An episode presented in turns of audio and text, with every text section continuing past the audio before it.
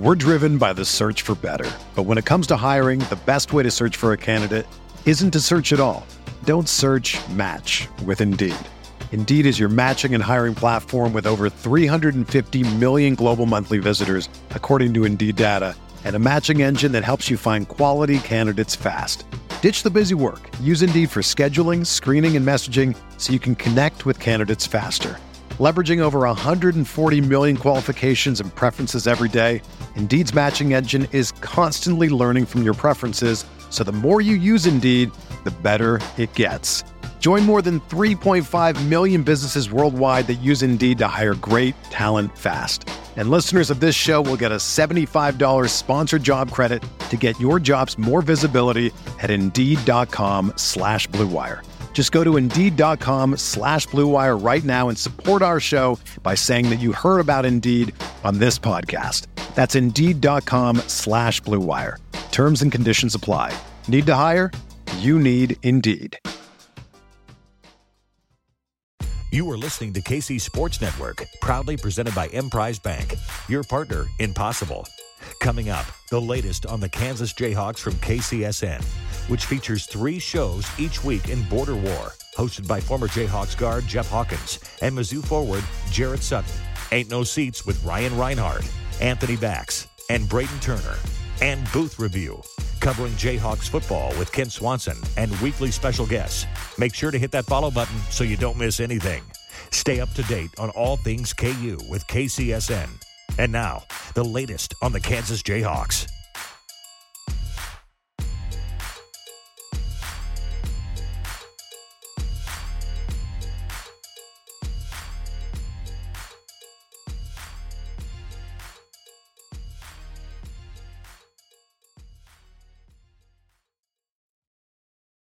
All right, welcome in another episode Ain't No Seats podcast. Uh, today is a special one. Before we get into that, though, we got to talk about Emprise Bank. There's more options to do banking now more than ever. Who you work with is more important than how close they are to your home. Emprise has digital banking that meets you where you are on your phone, on your computer, or even your smartwatch. A trusted partner is at your fingertips. Shout out Emprise Bank. Uh, let's get into it.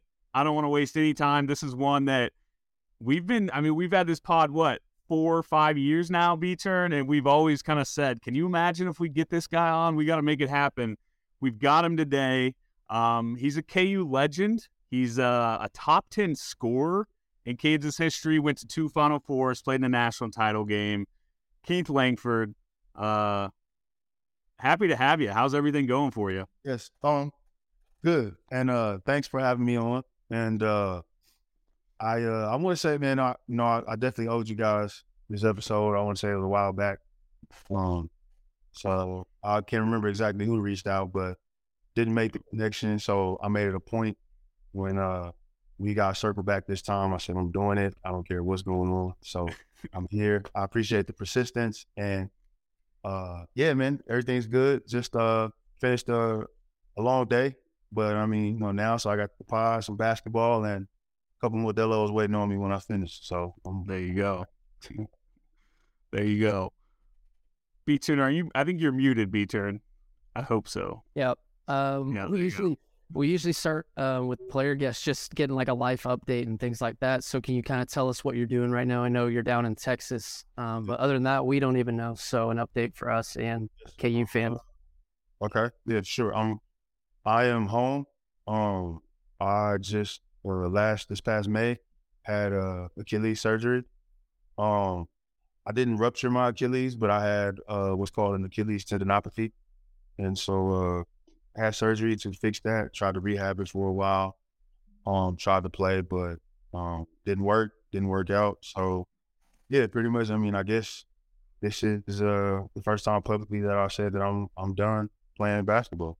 So wow, yeah, yeah, man. So 17 years, um, man, it's been a hell of a run, and uh, you know, yeah, that's pretty much. So I'm, I'm home. I'm drop, taking kids to school, dropping them off, going to swim practice, and basketball practice, and soccer, and um, I am officially transitioning right now. So, but you know, it's it's cool. You know, I still go get my fix in at the gym every now and then, and um, you know, I I get I've had a couple uh, you know, I get to play pickup every now and then and then the guys are like, you know, shocked and they're asking me like, Man, hey, did you ever play anywhere? And you know, so I, I kinda get I get my competitive yeah. in at the local gym on like the, the 40, 40 and 50 year olds. So, so that's pretty cool. That's got to be miserable for those guys. That's kind of kind of wild because before we started this, we were just talking about you and your career and how long you played. We were like, dude, is he still playing? Just because you played you played overseas forever. Um, so yeah, that's kind of wild. We were wondering um, what you were or if you were still playing or not. But I guess I guess before we even get into your KU career, I, we could talk about obviously most Supers' dreams are played in the NBA, um, but you made a killing overseas. You played in a ton of different countries. So I guess was there ever a point where you just got over not? I mean, you played in the NBA briefly, but was there ever a point where you kind of got over not playing in the NBA and you were just you were satisfied over overseas and you were loved by all those fans and you made a ton of money too?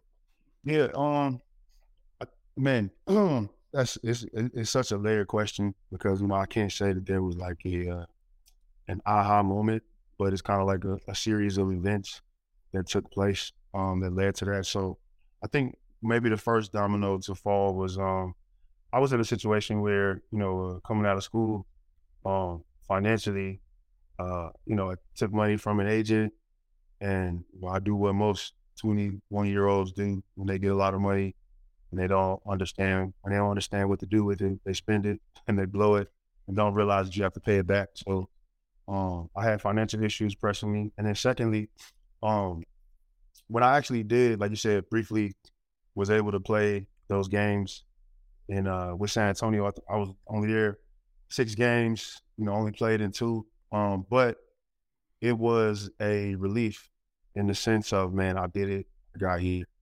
Um, in the regular season, and um, and I really did it at a time where it was like, you know, there are no two ways. There are no, um, you know, it was just a time when basketball was like it was really difficult to make that jump. And coming from where I came from, undrafted, spent a brief period in the USBL, then was overseas for a year, and then came back to make the Spurs.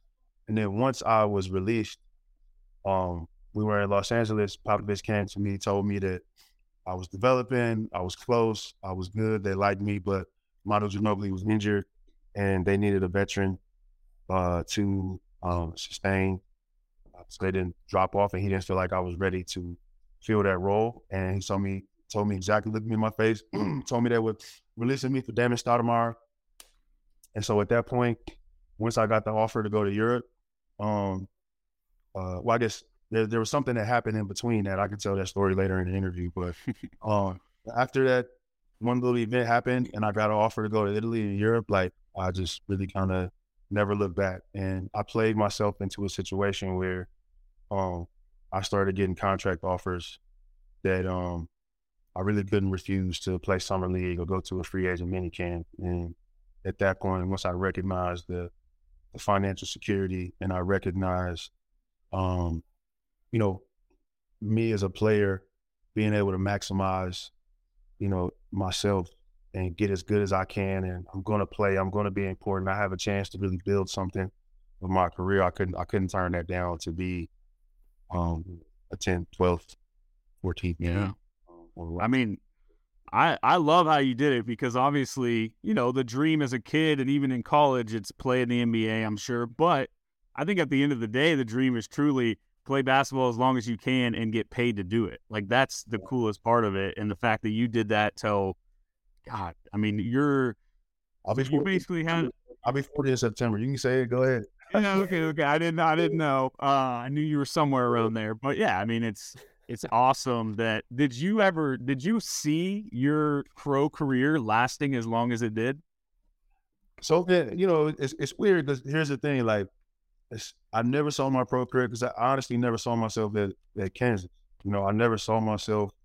Um, I wasn't one of those guys, and I've said this in plenty of interviews that uh, I didn't grow up in pursuing the NBA and in dreams of the NBA. Like it wasn't my waking moment. Of course, I like sports, and you know, I watched and you know, I love football growing up. I'm a Texas guy, um, and uh, you know, football is king down here. But um, you know, I really do feel that the guys that conceptualize the NBA or NFL or whatever early on, those are the, the people that end up being in, in that position. So like if you ever met like a like they tell a story about LeBron James, he's in fifth grade and they like write down five things that you want to be in your eyes NBA five times. And his teacher's like, Well, you gotta have a backup option. He's like, There is no backup option. And so I'm saying like the sooner people have those types of that that type of way of thinking, I think they're the head of the curve. And I think one thing that I did, it was like, oh, okay, everybody's playing basketball. All right, I'll go play. Uh, all right, we got to make varsity. All right, I'll make varsity. Oh, we got to get a scholarship. I get a scholarship. And then, you know, I, that from there, it was, and so I just was always doing what was next. And it wasn't until later that I told myself, oh man, hey, look, like, I'm really to buy into this. I really have an appreciation. I really have a love. Like, I can really make this my livelihood. And so I didn't have that grasp early on. Like I knew how to play hard. I knew the, you know, the level and my peers and everybody around me. Like I knew the things that they wanted, but I had never really sat down and asked myself, like, what am I really doing? What am I really trying to accomplish? So I really think that that was part of the reason why, um, you know, because if, if that was my goal and I really had that kind of outlook, I would have left Kansas after my sophomore year, you know, yeah. or I would have left you know, I really would have been trying to pursue that angle and and get there, but I just was, well, I just what was doing what I thought, you know, what was supposed to be done. I, I really wasn't approaching it that way. So finally, saying all that to say, when I did approach it that way, um, I didn't care about the NBA. I cared about, um, you know, financial security. I cared about being the best Keith that I could possibly be when when I woke up every day, and I really was able to let it go. Um, once I had a mentor and um, somebody to really sit me down and help me, you know, ask myself those questions and understand what I really was was doing every day I woke up. Yeah. Yeah, I was also I was looking up um, just Keith Langford stuff on Google and saw an article. I forget who read who wrote it, but they were talking. Obviously, you dealt with injuries um, at KU, some knee stuff, but you said someone told you that you wouldn't last longer than five years or something yeah. like that after you left KU. So to play that long obviously is um, I'm not sure who told you that, but to play that long and deal with those injuries is incredible. Yeah, well, I mean, and and I, I told that story, and I and you know, man, my man Bill Cowgill, shout out to Bill, man, he's a great guy. He's, he's still there, uh, Cheddar Bill. Um, and here's the thing, like I told that story, and I think people kind of took it as like, you know, he was kind of like, you know, shitting on me, excuse my language, but like it really, it really wasn't that. He was really, you know, being honest and because it was a microfracture surgery. And at that point in time, um, you know, 2004, 2005, around that time, like, you know, microfracture surgery had, it ended Penny Hardaway's career. It, you know, uh, Darius Miles, Chris Webber, Jamal Mashburn, uh, Amare Stoudemire, Jason Kidd, like, so it was one of those things where that injury, you know, it was, you know, taking people's athleticism from them and cutting their career short. And so there wasn't a lot of research on how to um how to rehab it. Um, there was so it was early, and so really, what had happened is I, I really got lucky and fortunate to get to a team and in a space in Europe to where I met someone. Man, there was a fantastic uh, functional resistance uh, trainer. Uh, I was playing in Moscow at the time. Uh, I signed a two-year deal. I signed a, a two-year deal for 2.6 million, and this is 2009. And um, so 1.3 per season. And so, but that summer, you know, my knee is killing me. Like, and it's literally the knee that, that Bill Cowgill told me about. And, um, and I get to, and like literally in training camp, I'm like kind of limping around. I'm just like, you know, uh, trying to get through drills, but my body, my knee is killing me. I'm hurt, I'm tired, I'm slower. And um, finally, and in my mind, I'm thinking like, man, if I just get one of these years, you know, okay, I can start my life. I literally was thinking that this is 2009. And I'm like, my knees killing me every day. Like, I got two days. I was like, I'm not going to make it. I just need to find a way to get through these 10 months. And then finally, the guy's name is Bram Swinnen. He's a Belgian guy. He's a trainer on the team. And I finally went to him and I said, hey, man, look, I'm not going to be able to finish training camp. My knee is killing me. It's, um, you know, I've had a, few, a couple surgeries on it. I had a microfracture. And man, he looked me dead in my face and he was like, was like, okay, be here in the morning. And man, like we and so and what I ended up figuring out was like, and man, this guy, man, he's even if you look him up now, man, he's he's incredible. He's one of the most revered trainers in the world. Um, he's um, and so anyway, he started helping me understand the dynamics and mechanisms of my body, where I was weak. Um, you know, my my glutes were weak, my hamstrings, so I was being quad dominant, which was um rubbing and pulling and contracting and scraping the cartilage away from my knee. So, you know, we kind of like reshaped my body, changed the way I was running, changed the way my feet were striking the ground, got some insoles. And I just really learned the, the mechanics of my body, how to take care of it. And, and that changed everything. So I'm telling that story just to say, hey, Cheddar, you know, I wasn't a, he, he was just telling me what it was at the time. Like I never Yeah. meant it as, you know, trying to like put me down or anything. But, you know, it was just one of those like shocking moments. Like, you know, uh, I had no idea, but I was very lucky to be, um, you know, to meet Braun at the time that I did, because you know, he kind of said, Yeah.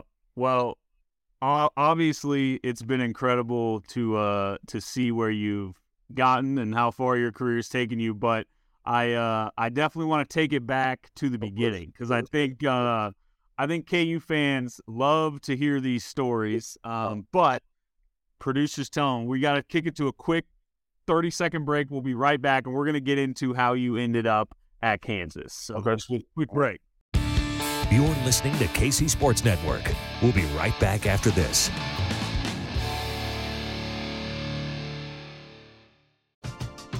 We're driven by the search for better. But when it comes to hiring, the best way to search for a candidate isn't to search at all.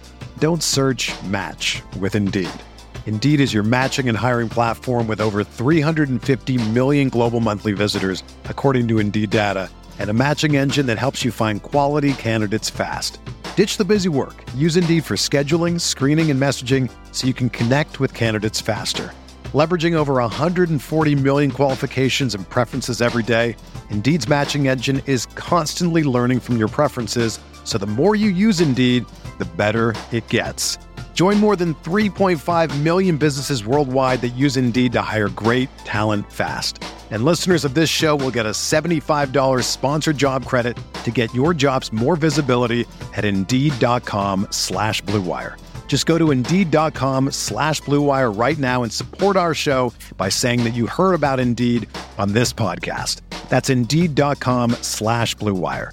Terms and conditions apply. Need to hire? You need Indeed. Whether you're a world class athlete or a podcaster like me, we all understand the importance of mental and physical well being and proper recovery for top notch performance. That's why I'm excited that Unifyd Healing is sponsoring podcasts on the Blue Wire Network.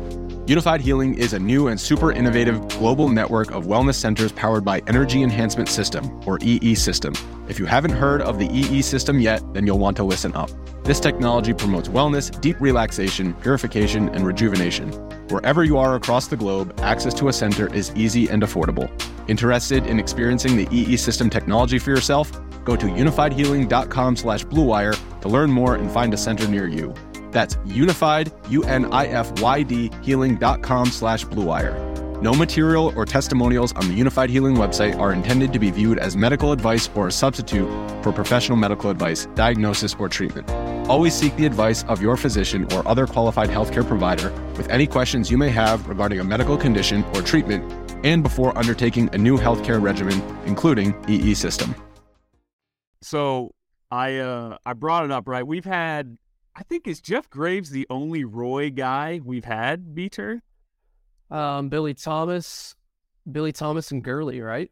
Oh yeah, yeah, yeah. Okay. Yeah. BT and Gurley, yeah. I don't know if anyone So, else. um, It's it's fun. I'm very excited for this just to hear about all this because we've had tons of Bill Self guys. We've heard about Bill Self recruiting guys and and that stuff, but hearing the Roy side of things and uh just just talk about that a little bit. You said you Texas kid, um, but obviously ended up coming to Kansas playing for Roy. What was it about Kansas and Roy that that had you come to Lawrence? Yeah, man. Um, so funny thing, I mean, you mentioned Coach Self first. Like, now, I, my first contact with Coach Self was when he was still coaching at Tulsa, and I was in high school, man. And he, him, and uh, Billy Gillispie were recruiting me to try to come to Tulsa, and um, and then he leaves Tulsa, goes to Illinois, and he's recruiting me there, and I still, you know, and then finally he ends up coaching me anyway. So maybe you know, so it's it's, it's crazy how that how that works out, but anyway, the um Kansas man, it was uh, you know, I, have told this story so much. Like it, it's really one of those things where I was um, and it's funny. I was at my mom's house a couple weeks ago, and I was looking through like some old like recruiting letters and looking through old uh, uh clickings and all kind of stuff like that, and like, and um, you know, the way I remember the story is one way, but it's interesting when you read different things and quotes and articles and stuff like that. Like it puts you back in that time. So, so really, what was happening was I was committed to Ole Miss. Um, so as a like this the summer after my sophomore year, going into my junior year of high school, like I committed to Mississippi, and the reason I did it was because prior to that, I was um I was only being recruited by like North Texas, Stephen F. Austin, uh, smaller schools uh, like that, and so we had no clue. I wasn't playing AAU, and really, and we had no clue or concept about you know what was going on. And so finally, my best friend um, at the time, who was a really good player, gets invited to Team Texas AAU tryout.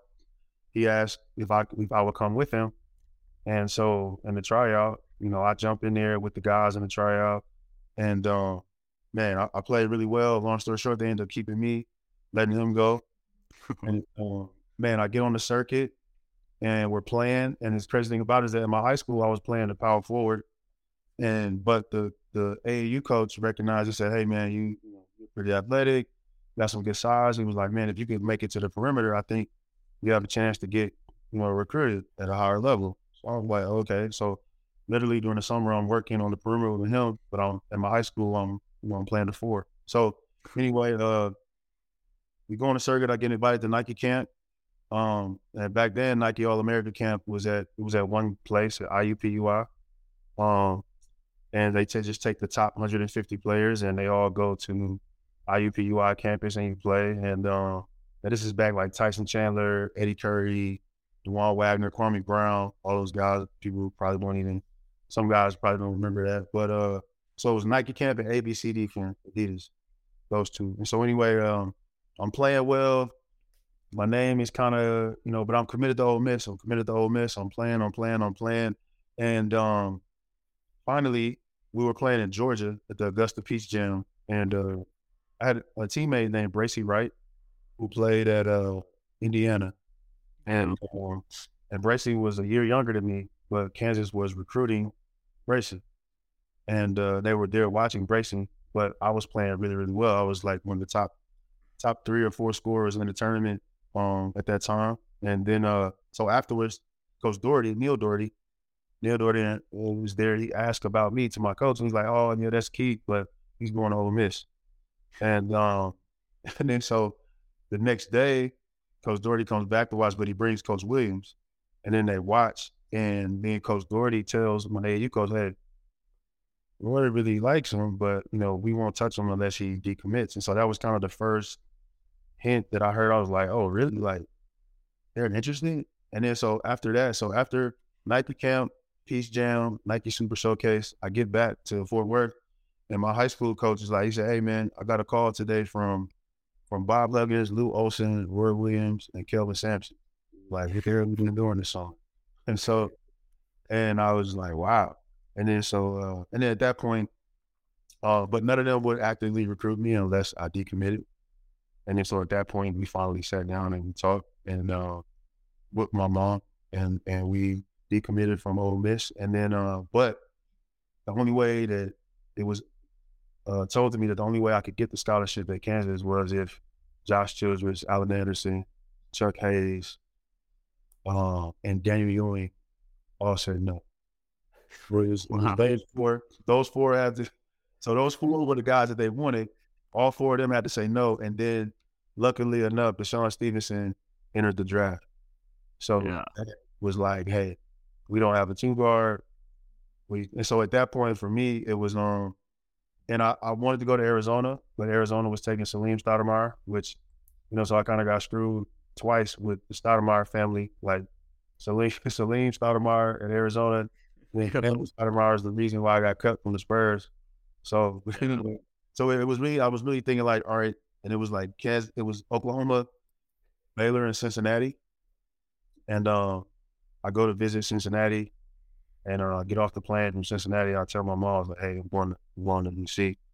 My mom was like, no, you're not. You're going to wait see what Kansas does. so, but then so finally, Find it out.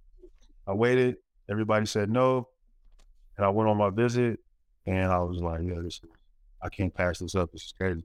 I gotta, it just, everything fell into place. And it just, it doesn't happen like that. So I just, Yeah. yeah, that was, that was it, man. That's, that's That's crazy. how I ended up there. Crazy how many things had to go one way for you to end up. Right. Glad it did. Yeah, me Um, too. Yeah, so let's get into 2002, and I'm excited about this. And this is a huge reason why we've wanted you on for so long because this is really like the dudes that run this podcast. This was our childhood, like when we really first started watching KU basketball. Like we're eight, nine years old, and that 2002 team, like I really can make the case for at least the best team I've seen since I've been watching, and just so much fun. Like I was looking at the box scores earlier. You guys scored 100 plus, 100 plus 12 times that year. Right. Um, 90 plus in 20 games. So, so fun to watch. Obviously, you have Drew, um, Nick, Kirk, you, Boschee.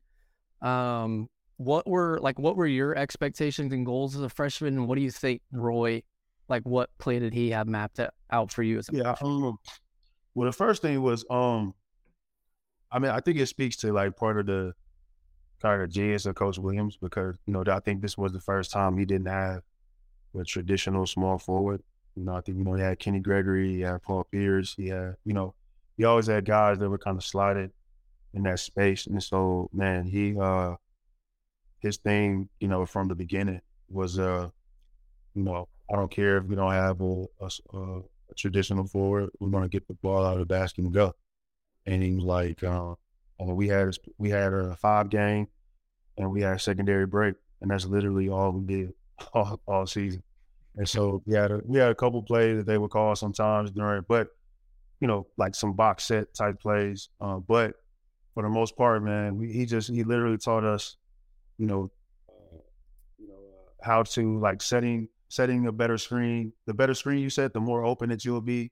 Um, you know, relocating on weak side cuts and things, and he just wanted to us to incorporate basketball action in our in our motion. And as long as we were doing that, there really were no rules to to what we were doing. He was back and obviously get it inside. Like Dick and Drew have to touch the ball, and so that was kind of how we did it. And so for me personally, it was um, you know, man, like here's an important thing about you know having guidance um as a basketball player, really understanding what you're getting into and like preparation and things like that. Like I just I had no concept of these things. I just was a kid playing as hard as I could to try to accomplish the best thing that I could. So going to Kansas, like and being from Fort Worth, you know, I had some experience with AAU, but I lit- literally only did it for two summers, right? So in my mind, you know, I played AAU. I have all these schools recruiting me. You know, I'm the best in my high school. I'm one of the top five players in the state of Texas, and so like, and when I watched, I never see, I never watched the Kansas. I watched Kansas play on TV one time before they started recruiting me, and it was an NCAA tournament game against Prairie View, which is, you know, I mean, really Yeah. wasn't trying to watch the game, but it was like, you know, Prairie View is like, you know, regional for Texas, and so they had it on TV for our location, and so, uh, but man, I, I had no concept of, you know, Kurt, Boschee, Nick, Kurt, all those guys, and so when I finally started watching, and I'm looking, and I'm like, oh, hold on. Kurt Ham, Jeff Brush. I said, oh man, I'm going to start next year. I said, oh man, these- white guys can't guard me. He's like, yeah. I'm gonna go. I'm gonna go up there, man. And I'm just like, oh man, this is gonna be. This is perfect. This is gonna be. And man, literally, like, so I go up there and like, in the first summer pickup session, man, I was like, oh okay, oh okay, okay, Bernard, the fucking monster. Jeff Boschee, he can hoop and he can shoot, and they're tough and they're not scared. And man, and so, and immediately, man. But the the thing about it that was so crazy was that like, I get there, man, and from from Boschee to Kurt, Drew to Nick, like man, everything you see in interviews, everything you see on the court, the energy, the vibe, the camaraderie is real. It's authentic. And I felt it and they embraced me, man. I let go of all of that energy and I was like, man, I want to be part of this. This is this is incredible. So I immediately dropped a lot of that selfishness and I jumped into like, all right, man, okay, like, oh, we want to win the Big 12, we want to win the championship, this is what we're doing. Okay, how do I help? And so uh, I dropped a lot of the selfish stuff I had and really just, you know, bought into what, you know, Kansas basketball was. And so that was really kind of my first initial learning experience. Um, yeah. You know, yeah. I mean, whenever whenever we talk about that O2 team, I mean, me me and B Turn talk about the O2 team all the time. I don't know why we love that team so much, but just yeah. the and like 03, and we'll talk about 03. I feel like everyone talks about 2003 because they made the title game and they had, you know, you guys had in that 2003 season, you know, you had the Arizona Elite Eight game, you had the Duke Sweet 16 game where 02, you guys kind of just flew through it, you made the Final Four, and then ran into a really good team. But like, if you had to choose, who do you think if you play those teams 10 times, if 02 plays 03, is 02 the better team? Oh, I mean, easily. You know, I mean, 02 is, uh, but you know, and here's the thing about it though, with that 02, I mean, we won 30 something games, but I remember losing to Ball State in Mallard. Yeah. yeah. I was like, oh, maybe we're not that good. You know, I was like, I was nervous. I was like worried. I was like, man, I thought we were like so dominant. But anyway, it was just, we were figuring it out. But, um, but to, you know, 02, man, was just, I mean, I don't, I don't think people understand, like, because the game has no post play anymore, really. Like, they're not used to seeing guys dominate you know, big man dominate, you know, with jump hooks and up and unders and and uh, you know, rebounds and, you know, work. So I don't I think people underestimate and they don't understand like it was really a cheat code to have Drew Gooden and Nick Collison work, know, block.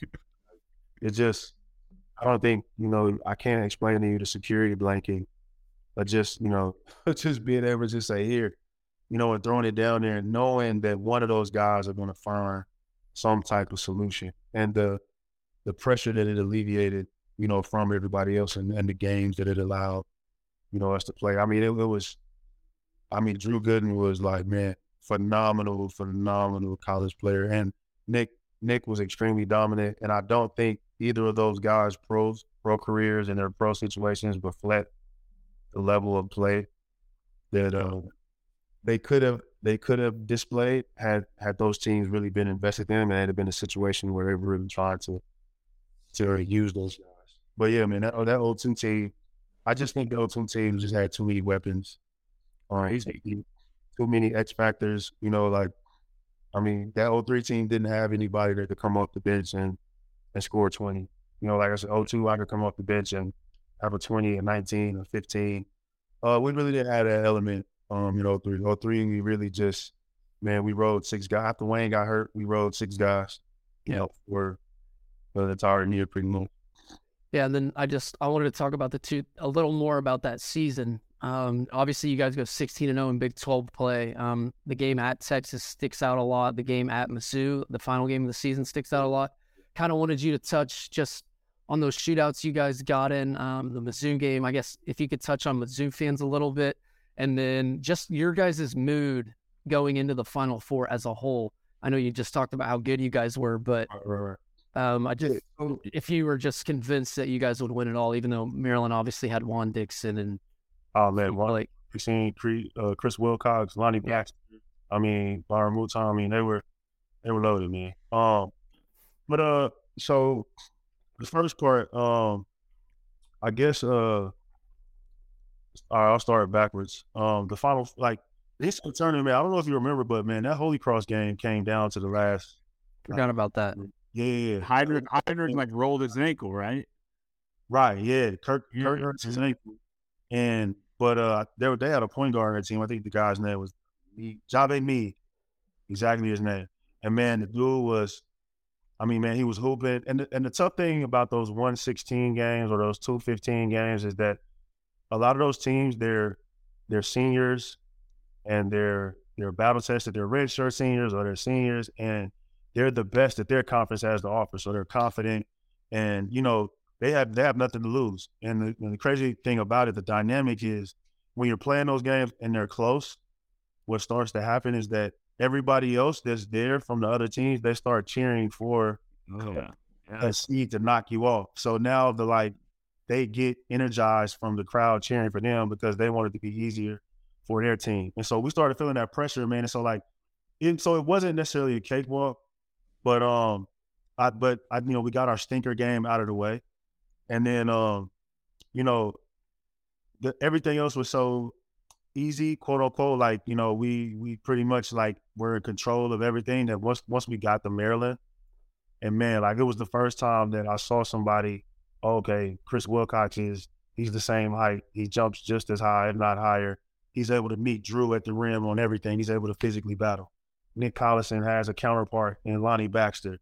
Um, you know, Jeff Boschee, uh, Juan, Jen Kirk Howard, Juan Dixon, you know, Steve Blake. Like, I mean, we were pretty much a mirror of one another. And it was obvious that Maryland had just been there the year before and they had a different version. And so we were so elated. And I think all of Kansas was so excited about getting back to that Final Four after 10 years that, man, you know, we, uh, we didn't exactly have the laser focus and uh, some of those games made us uh, relax a little bit. And so I tell people all the time that the Final Four, college is, is tricky, man, because the Final Four is uh, there's so much energy and and media and um, attention that goes in just making the Final Four. It's almost like that's a series, you know. And so like, oh, Final Four, Final Four, we got it. Like it's the four, and you know, and so the tendency is, all right, whew, okay, we did it, but you know, the the the team that can lock in again and understand that you know the work's not done. That's typically the team that's that's that's going to win it. And so I think that first year, that's just we didn't have a good grasp of that, and we really exhaled too soon by just mm-hmm. making because you know the, the, going back to the field house and seeing everybody in the field house, seeing everything on Mass, mm-hmm. you know, it was just like, man, you know, everybody was so happy that like, damn, we gotta, you know, emotionally recharge. So that was a tough part. And I'm sorry, man. I, what was the first part of the question? I got. Um, just I was talking about 16 and 0 in Big 12 play, oh, and some of the games. That, oh, I was you know I was wondering about Mizzou fans. We we've talked about Mizzou fans, right, right. Players about K State Mizzou fans a lot.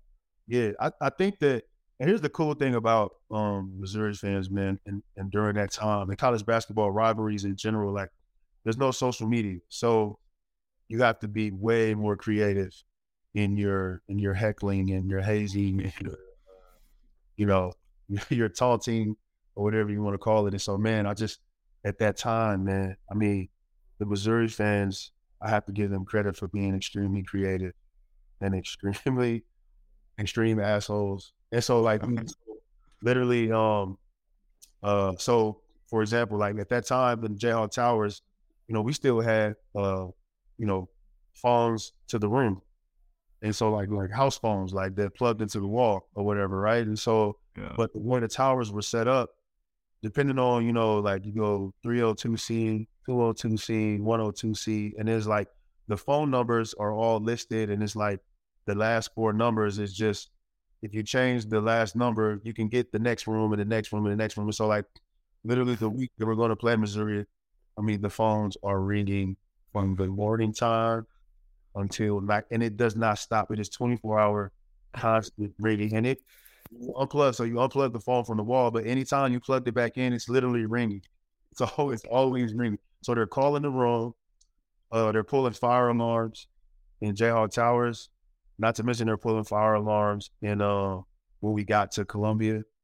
They were uh, I mean, yeah, I mean they're they're sending you stuff in the mail. Uh, you know, uh, they are uh, I mean, and they just did so much. Like, I don't, I haven't seen the. I don't know if they banned like signs and everything like that now, but I don't. The couple games that I've watched, I don't see as many, I don't see as much signs as as I as I used to see. And um, so I remember the very last game in the Hearnes Center.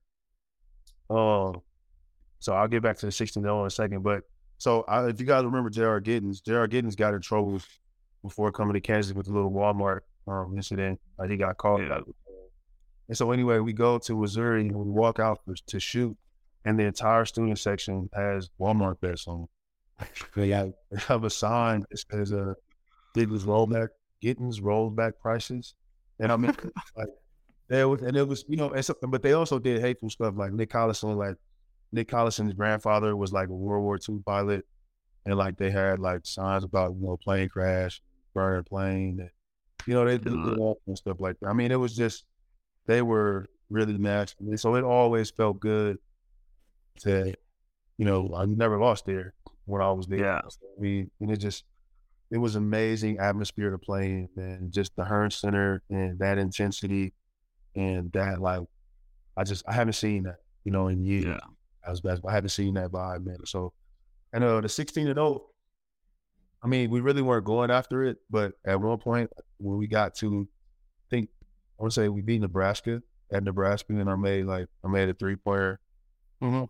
kind of sealed the game. And uh, there was another game after that, and then so I, it made us like 11 or 12 and 0. And at that point, I think Coach Williams was like, "Hey, like, why not? Let's let's go ahead and let's let's do it. Like that's that's this is going to be our goal. Let's go ahead and because nobody had done it up until that point that we knew of anyway, and that's what everybody was saying. So literally, Yeah. like we were 11 and 12 and 0. We said, "All right, repeat it."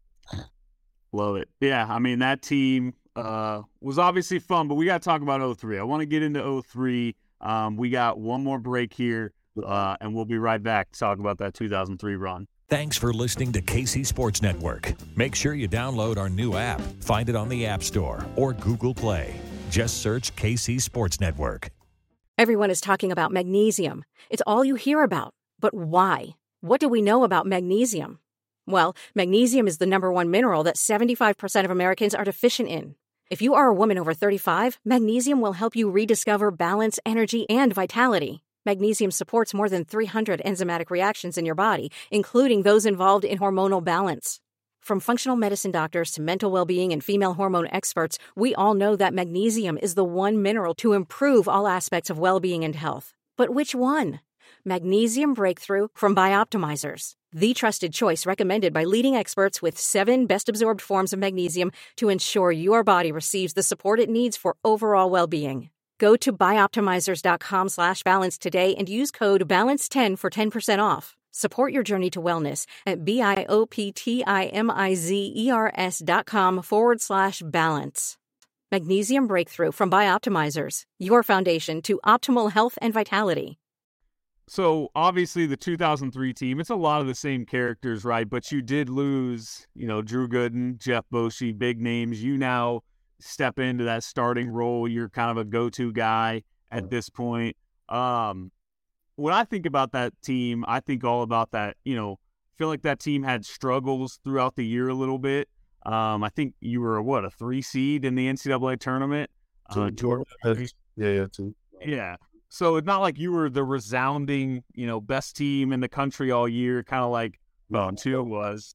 So, but I think about that tournament run. I think it's one of the most fun tournament runs I can ever remember. Um, you know, the beating Duke's always a blast. The Arizona game was, you know, revenge, as you say, even more revenge than I realized because you were getting, uh, you owed Salim one from before college. Uh, yeah, just talk about that March run. Like, is there a, you know, coming back in 03, obviously the goal is to win the national title. Did, were you guys, you talked about kind of like that happy to be there element in 02. Was it a different mindset for you guys in 03 heading into that Final Four and even that whole tournament? Yeah. Um. So here's the thing that was it was is interesting. Like, so me, Wayne, and Aaron, um, you know, the year before we really were in a complementary space, and so I remember like that summer, like us working, and we were like, yeah, know, it's our turn, and you know, like you know, we're really stepping into like the the team, like you know, like we're really uh, because before you know Drew and um and Boschee, like you know, obviously you take a back seat to those guys, but now it's like, all right, all three of us are going to start and we're all going to be together.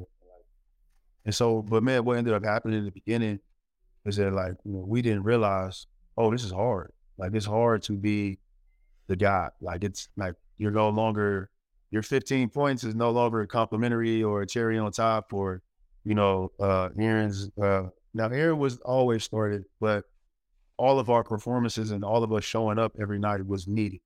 And it was needed at, at a high level. And I think the adapting and understanding that was tough in the beginning. So we start three and three. Uh, we had some really tough, uh, there's some really tough losses. Um, but man, and I, this is where I give Nick and Kurt, you know, so much credit on those guys, man. They just, I mean, they stepped up, they led us, and man, right into um, getting into what you asked about the NCAA tournament.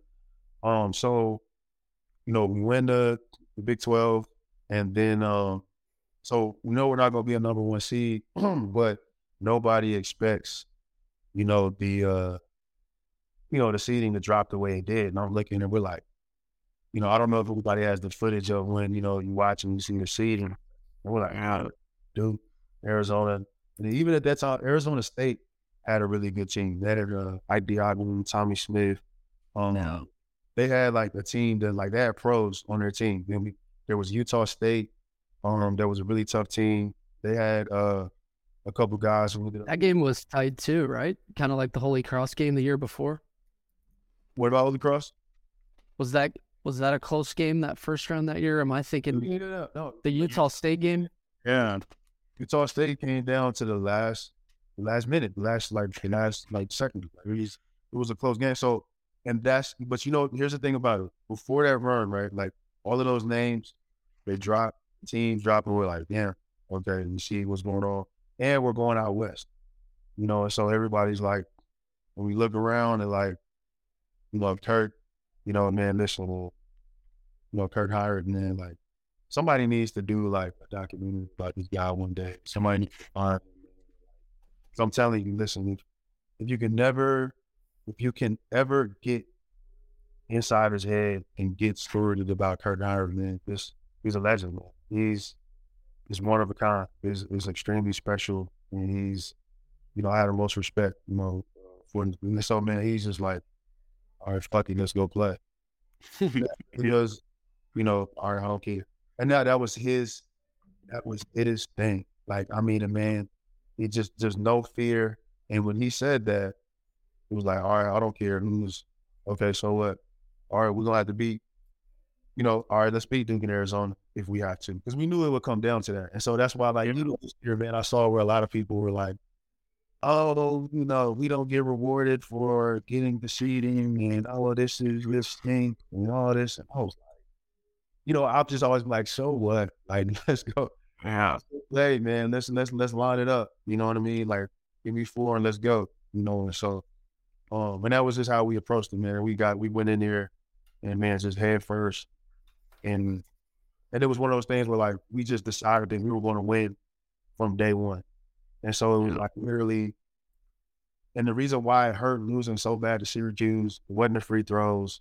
It wasn't McNamara's six threes in the first half. It wasn't, you know, Cormac. man, it was just because nobody on that team from top to bottom had saw us losing. Like it was a foregone conclusion and we had already decided that we were going to win. And yeah. when gets hurt, okay, fine, cool, all right, whatever. Um, Jeff step up uh, you know, rumors about Coach Williams leaving. All right, I don't care. Like, like man, we just kept. It was like we are winning and shit. And so it was just like when it happened, it was like, no, like really, like this is well, what? Yeah. And I, I mean, I don't know if I'm doing a good job of explaining that or not, but no, that's awesome. Yeah, and that's really just was was the vibe, man. So because. I think that that's why this fan base still to this day. I mean, obviously March, you most of the time you experience a tough loss, but that Syracuse game is the one that just forever people will talk about. And we've lost in other national title games before, but that one because that team just it's wrong you didn't win at all. Like Nick and Kirk, they deserved it. You and Aaron Miles deserved it. Wayne's like and Roy, maybe most of all, for all he had done at Kansas to that point, no, did not never won one here. Of course. Yeah, so it was just brutal. It is to end like that. It is because you know obviously that that changes the trajectory of of so much, right? So maybe Roy doesn't leave. You know, um, you know who leaves after winning a uh, championship? Uh, I would have been crazy. And literally, I remember uh, before uh, before the game, the day before a shoot around, we're in the locker room, and me and Judd Graves were talking. And he was like, "Hey, bro, we're gonna win these. I mean, I let's let's jump in and enter this draft. And so it was like we made a pact that like, all right, we it. Let's go, let's roll. So like, I mean, you have like there's storylines, man. There's just there's so much happening behind the scenes, and like you know, so if you win it, you know, history, it looks a lot different. You know what I mean? Maybe yeah. never was on scene. You know what I mean? So like it's and so much happened, you know, that chain of events. So losing that game, man, but, oh, you know, Yeah. and uh, other than you know, maybe that's you know, who you know, based on the performances in the Final Four, like maybe I'm uh, MOP, so maybe I Mhm. I'm in line to you know have a chance to get my jersey retired. You know, so but you know, Yeah. You know, so I'm saying like that that line is so thin. It's more than just losing the game. Like there's there's legacy, Yeah. there's storylines, there's know, so much trajectory changes. It is. It is crazy because I think your class, like you, Miles, Simien, Mike Lee, like you guys are one of the, and maybe it's, well, I think you are, but for us, especially guys our age, like you were the first big time you know, class we followed from the whole way. But even just you, you bringing that up, like your whole story of playing at Kansas, playing for Roy Williams during the stretch you had from 02 to 03, and then to then play for the start of what we've now seen to be the Bill Self era, like what you got, you guys are a huge part of the overall story of Kansas basketball because of that. Um, and so I just, I know you've probably talked about this tons of times, but I know our listeners would love to hear about it. You know, you mentioned it, Roy. There was the rumors going on during the Final Four. That has to be tough. You guys are 19 years old. Um, and so I guess were you stunned? I mean, you're coming off a national title loss that you just went over was obviously shocking. And now this coach you you committed to, this coach that you've been to two final fours with is is leaving. Like was it shock? Was it anger? Was it I mean, obviously probably all of it, but but where were you at? Man, you know, there's an interesting thing, man. The entire time in New Orleans, it's a weird dynamic to, uh, you know, you go up in your, you're in your room, and you know, on ESPN, they're talking about bringing it up, and they're addressing it. Reporters are asking you about it, and you know, everybody answers the question, and everybody watches it on TV. But then when we go downstairs into the meetings, and um, the meetings and the all of that stuff when they're like he never said anything, like never addressed it. And so it was one of those things to where, you know, okay, I don't know, maybe was that strategic or did he, you know, was it on purpose? I don't know. But him not saying anything really didn't give um a uh oh, excuse me, a um any nervousness to the guys like what is he doing, what's going on. You know, no one really fretted over it. You know, mm. everybody just kind of assumed that, you know, because Nick and Kirk, you know, he said no the first time that, you know, it wasn't a big thing. So, because coach was the type that he would always address everything here, very honest. I mean, you know, he, he was a crier. I mean, he'll cry on him in a second. I mean, just extremely authentic and genuine dude. But I got to tell the story with quitting by him crying. So we're at UCLA, man. It's my freshman year, the 02 team. We're playing at UCLA. We're playing, uh, uh, so like that's like, uh, who was it? Barnes, oh, Matt Barnes, Dan Gadzuric.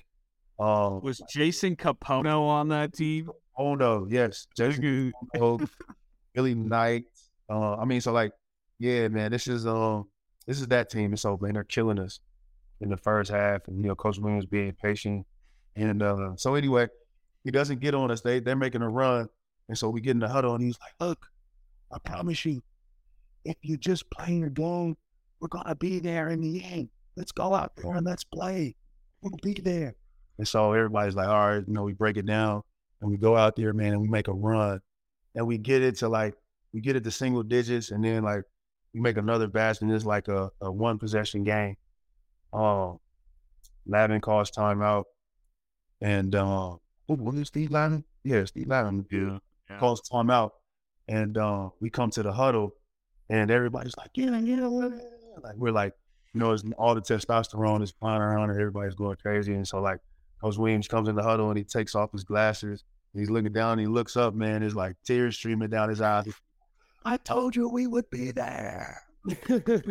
Like, And there's still like how many minutes left in this game? Oh, no, no, there's a lot of time, but no, but He's crying. yeah, no, he's crying, man. He's like, I told you we would be there. And like, man, literally, like, man, like everybody kind of like, you know, there's like this emotional wave that hits the group, and like the hair on my neck is like standing up, and I got these goosebumps, and like my eyes are getting glassy, and I'm like, oh shit, what's happening? Like this is so overwhelming. So anyway, like that was the kind of effect that Coach Williams had on the group. He was just so anyway. Going back to the story, saying that he just never said anything. He was not the type to avoid difficult conversation, or he was not the type to, uh, well, not just be be honest. I knew nothing else from him. So, yeah. um, when he didn't say anything, I said, okay, there's nothing to it. And so, but we lose, we fly back separately. Um, he's not, you know, with the team when we go back. And um, so we're kind of just in Lawrence for a couple days, and we all get the message that you know we um, you know there's a there's a meeting in the locker room. Okay, I mean obviously you know, you know kind of what it's about because now the rumors are really, really you know starting to gain traction. Everybody's really talking about it, but he hasn't been in the office. None of the coaches have been in the office. Nobody's been. Well, maybe like, uh, maybe Coach Ben Miller was around, but like um, the main guys like Joe Holladay, uh, Steve Robinson, those guys, like nobody was really around. So finally, uh, and so we're all in the locker room. Everybody's just like, hee ha ha, all me, and they're like, you know. So my locker is next to Kirk's. Being going back to Kirk being a legend, so Kirk's just you know, like, you know, like this and like, and I'm like, and so his nickname is Tuss, and I'm like, yo, Tuss, what's up? And he's like, I already know he's gonna say. And I was like, what is he gonna say? And then as soon as I say that, Coach Williams and the staff walk in and he's crying. And I was like, oh, shit. I was like, he's it. And then, you know, he's, he's got tears in his eyes and he's giving the whole, like, you know, this is the hardest thing that I've ever done. I love you guys. And this is not me rejecting you, but this is me. Um, so I'm sitting there and I'm like, you know, nobody says anything. Everybody's quiet. And as soon as he came in, he walks out. And I'm just kind of sitting there like, this is bullshit. Like this, he's gone. Like, really, like it's. I was like, yo, what the fuck? And so, um, man, and as soon as we leave, like, there's a bunch of reporters outside, and I remember, you know, me and Aaron got in the car together, and as we're pulling off, like, Aaron's like, it's funny because we have a group chat with my freshman class, and like, sometimes I'll drop the picture in there, and it's like, it's um, and there's a picture there the media took, and uh, it's Aaron and he's leaning out of the window talking. And I always tell him that that's his uh that's his Tupac with Suge Knight picture. I give him that last picture that Tupac in Vegas. in Vegas. So like, you know, I'm driving, I'm, I'm in the car like this, and enters out the window like, and I was like, and so anyway, man, yeah. So it was just um, and then like, man, a few hours later, you look on ESPN and you see him getting off the plane in Chapel Hill, and it's like that's when it was like really real it was real, real. Like it showed him and and the staff, Steve Robinson, and Joe Holladay, all guys that are literally getting crazy. Yeah, like the same. And you guys are just there with no like these are the guys that have been telling you when to go to practice, coaching you, and now you're just there alone, no coaches, having no idea. That's crazy to think about. Yeah, it was it was it was surreal, man. Very surreal. Very uh, what was that? That was. So, what do you me and me and B Turn were talking before this. What do you think? You know, when you see the transfer portal and what it's become in today's college basketball, do you think if that was how it is, you know, if how it is now was like that when this all happened with Roy, do you think you, Aaron Miles, Wayne Simien, are you guys out the door immediately getting recruited by other schools or even trying to follow Roy? Or like, I always think about how different things could have been had you not had to sit out a year and transfer? Or were you guys truly just all in on Kansas and, you know, all w- I wouldn't matter? I, I wasn't. I'm a winning area where, winning area where, and to their credit, man, there's one thing I respect about those guys. They were just, they were extremely, uh, they had a very high level of emotional maturity, even even at that time. Like we still were kids, but when it came time to do stuff, like their emotional maturity was was always pretty good. And I was so literally, uh, and they never talked about transferring or anything like that. But I actually, I tried twice, and all of names not in public record. So I tried. Um, literally, I went. I go into Joni Stevens' office about a week or so after, and I tried to. And I called Coach Williams from Joni's office, and I asked Coach Williams if I can come to North Carolina. and he told me he was like, you know, it means a lot that you know you want to follow me here. But he said that look, he's like, it would look really bad um, in the press, and you know, I'm not a very popular person there there right now, and so. Uh, but I'll tell you this: said if once they announce the coach, if you really don't like it or you really don't want to, you like call me back and we'll have this discussion again. And so I said, okay, I'll do that. It. And then so Coach Self gets there. You know, Coach Self, man, he great out to me. He's the man, he give you the best 10 minutes of your life. Anytime. Like if you put him in any room, man, will man, he the guy has charisma, man, he'll light it up. Like he knows what to say, he knows how to make people feel good. So so I was like, okay, this isn't gonna be bad. And so but by that December, I was in the basketball office, my AU coach, my mom, and requesting the transfer. So this was halfway through Self's first year. Yeah, halfway through the first year. Yeah, asking for transfer. And Kansas, uh, you know, so that at that time, I don't know a lot of people remember this, but at that time, you could um like you could get you could be granted a release, but sometimes releases could come with stipulations. And so you know, and so pretty much that was what it was, and I and I didn't like the stipulation, so I was like, all right, I was gonna stay. And then so I would have this out of so yeah, so and and my thing with the portal, here's my feeling with the portal, like um, it's it's bad because the um what the portal's not bad, but the thing that makes it look bad are the guys that are jumping ship, um, that uh that everybody wants to use and make it the whole story, right? So like there's guys that are inconsistent, that um that have bad advice, that have bad AU coaches or uncles or runners or whoever that is, that's bad. But I look at it like this, you know, as a player, you get four years max, you know, to make this right playing. I mean, you can the COVID thing now, but but from a standard standpoint, you get four years to make it right. Like, man, coaches, they get so you essentially you get four chances pretty much, right? So coaches get 20, 25, 30 chances. They, you know, to yeah. there to re to recruit a new guy, to change a system, to hire a new trainer, to work with a new AD, to get an upgraded facilities, to do all these. So you mean to tell me a guy gets 25 shots at it and, you know, uh, you know, and he gets the two Final Fours or gets two championships in 25 years. Why can't, you know, why wouldn't the guy in the portal, he should, I don't care if he transfers 10 times. All right, like, you know, that's you know, just it's just a balancing of the equation.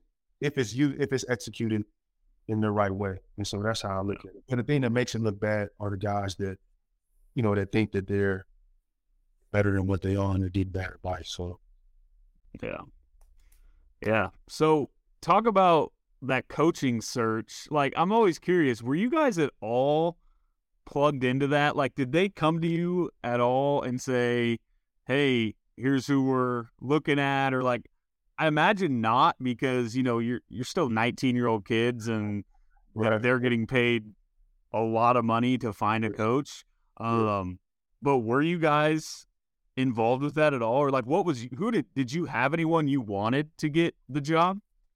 Nah, know I I didn't see anybody. I was like, man, who was, you know, we would talk about like who was out there, and um, and uh, it was like, man, who there's nobody that can come in here and be this. You know, who fits yeah. this? Like we just and we would sit there, man. We would we were going around and around about it, and we just did not see it, man. So at one point, I do remember everybody was like, "Yo, it's going to be Turgeon.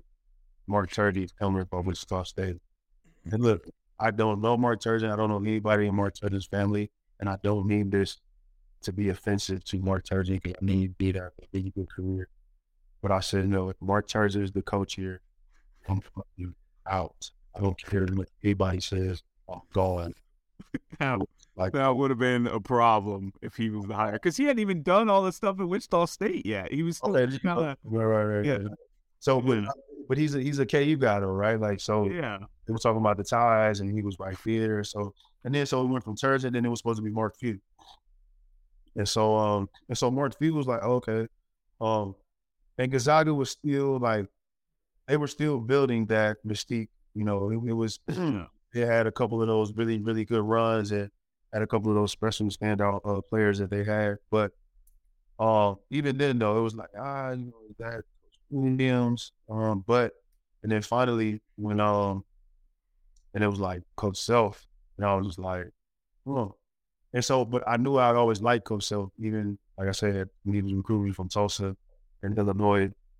And man, he, um, always like, you know, the, the, conversations were fun. You know, being around him was fun. I remember going when I was in Fort Worth.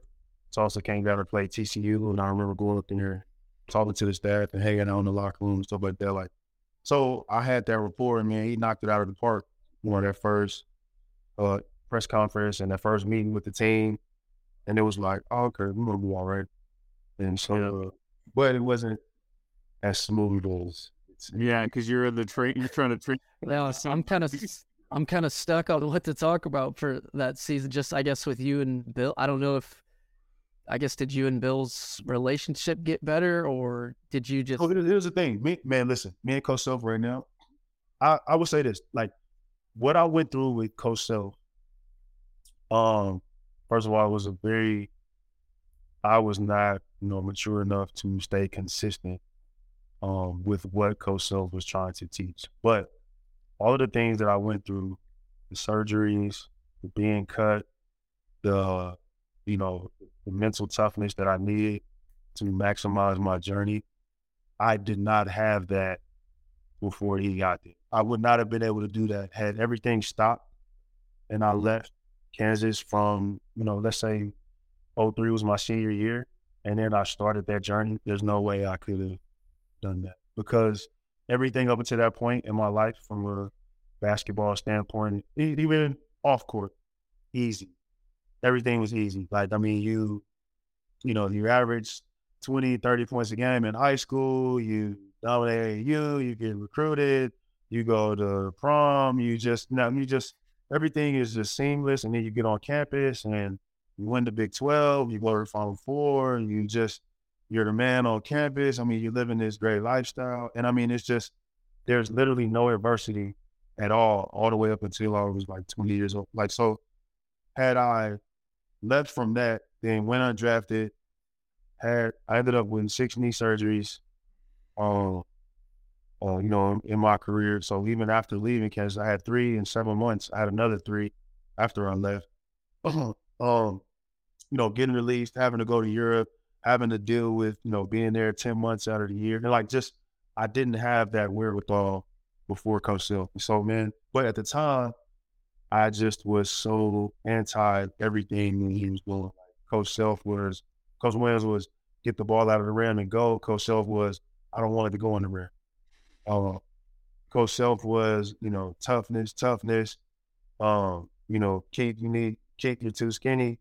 You need to be 225 pounds um, you know, uh, we're gonna run this high low, and this high low, and it's terrible. And so I just I hated him, and then literally like the worst thing that ever happened, like for me, man, it came to the end. We, walk in the gym, and we're at HVAC. This is before the practice, the new practice facility is up, and then where the, the volleyball team plays. All the goals are that like there's bubbles on the goal, like you know, it's where the rebound drill, like when you shoot, it came on. So we had did that before. So the bubble wasn't crazy, but you look at the wall, and on the wall there's helmets and shoulder pads lined up all the way across. And when you look, look, I was like, and there's names, everybody. So there's like Langford, Miles, Simien, Graves, Duck, Lee. I was like, look, when Coach like, yeah, yeah, motherfuckers, we're gonna, yeah, put it on. We're gonna crack, we're gonna play that. Fucking stop fucking you. Right, sorry. You know, we love it. And so I was like, come on, man. I was like, stop basketball. This isn't basketball, man. What are we doing? And then so, man, but we literally put those zones and, he played five on five. We played three on three. We played one on one. We did rebounding drills. We did conditioning. We did one war, that helmet and shoulder pads. And it was just like, I was just like, yo, man, this is the complete antithesis of yeah this is not the essence of way things were. And I just, I was having such a hard time, man, accepting it. And then I was getting hurt. And then I was, because even after my junior year was over, we moved to Georgia Tech. And I was like, all right, look, I'm done. I'm out. I'm leaving. I'm gone. And then I find out that um I needed surgery. And that's when I found out the microfracture. And then it was four to six months. And then I was like, well, okay, I gotta come back. And then so we go to Canada. I hurt my knee again. We have to go back in and clean it up. And then again that September, I had another like twins. And then it was like they went and cleaned it up the third time. And then I was like, and then so by that point, man, I just I was you're stuck with his ass one more year. You had to go back. Yeah, you know, I, you know, at that point it's like, all right, I'm I'm a, a unathletic four year senior, and you know somehow I end up salvaging it, and I don't even know how when I look back, like how the hell did I average 14 points a game? I, I don't even remember much from. And then you know at the end of the year, you know I had the whole kidney thing, and so you know, and it didn't start my last game against Bucknell, like you know that that type of stuff, man. It really puts us like it's not even the losing aspect of it, but you know, to come that far and then your last game, you know, don't start because really I wasn't supposed to play it because I was in the hospital, I was sick, and I was supposed to wait. We were supposed to be able to win that game. Well, I remember Coach Self looking down, he kind of gives me the look like, and like to get, all right, I mean, come on, let go. And you know, so there's a lot that happened in the end that you know that that was tough to swallow. But man, I wouldn't be sitting here you know, 17 years, um, you know, with everything that I've accomplished and done, like without that time and without coach, and without that message, and then even being able to reach out to him afterwards. Wow. Um, you know, man, he, he, allowed my brother to come there, Justin Wesley. I mean, he just, man, the guy. And then he even, we even had a conversation where he said, you know, Kid I didn't have it all figured out at that time either. And we just had some real candid conversations. Uh, and man, you know, I I'll go to bat for the guy, you know, any day of the week now. Yeah, I I kind of wanted to circle back to 04 a little bit, just the Georgia Tech game um, in St. Louis. Oof. And I, I feel like you're a guy, obviously, that doesn't make a ton of excuses, but I feel like you kind of got shafted a couple times in the tournament um, while you were at KU. I know Syracuse, there was a tough call late, and then Georgia Tech um, was one of the charging calls of all time. So I guess just touch on that game because obviously it would have been three straight Final Fours for you guys. And did you guys kind of buy in there? I know, I know you had a tough year. It sounds like, but did you guys kind of buy in? You know, once the tournament came, were you like, all right, let's go?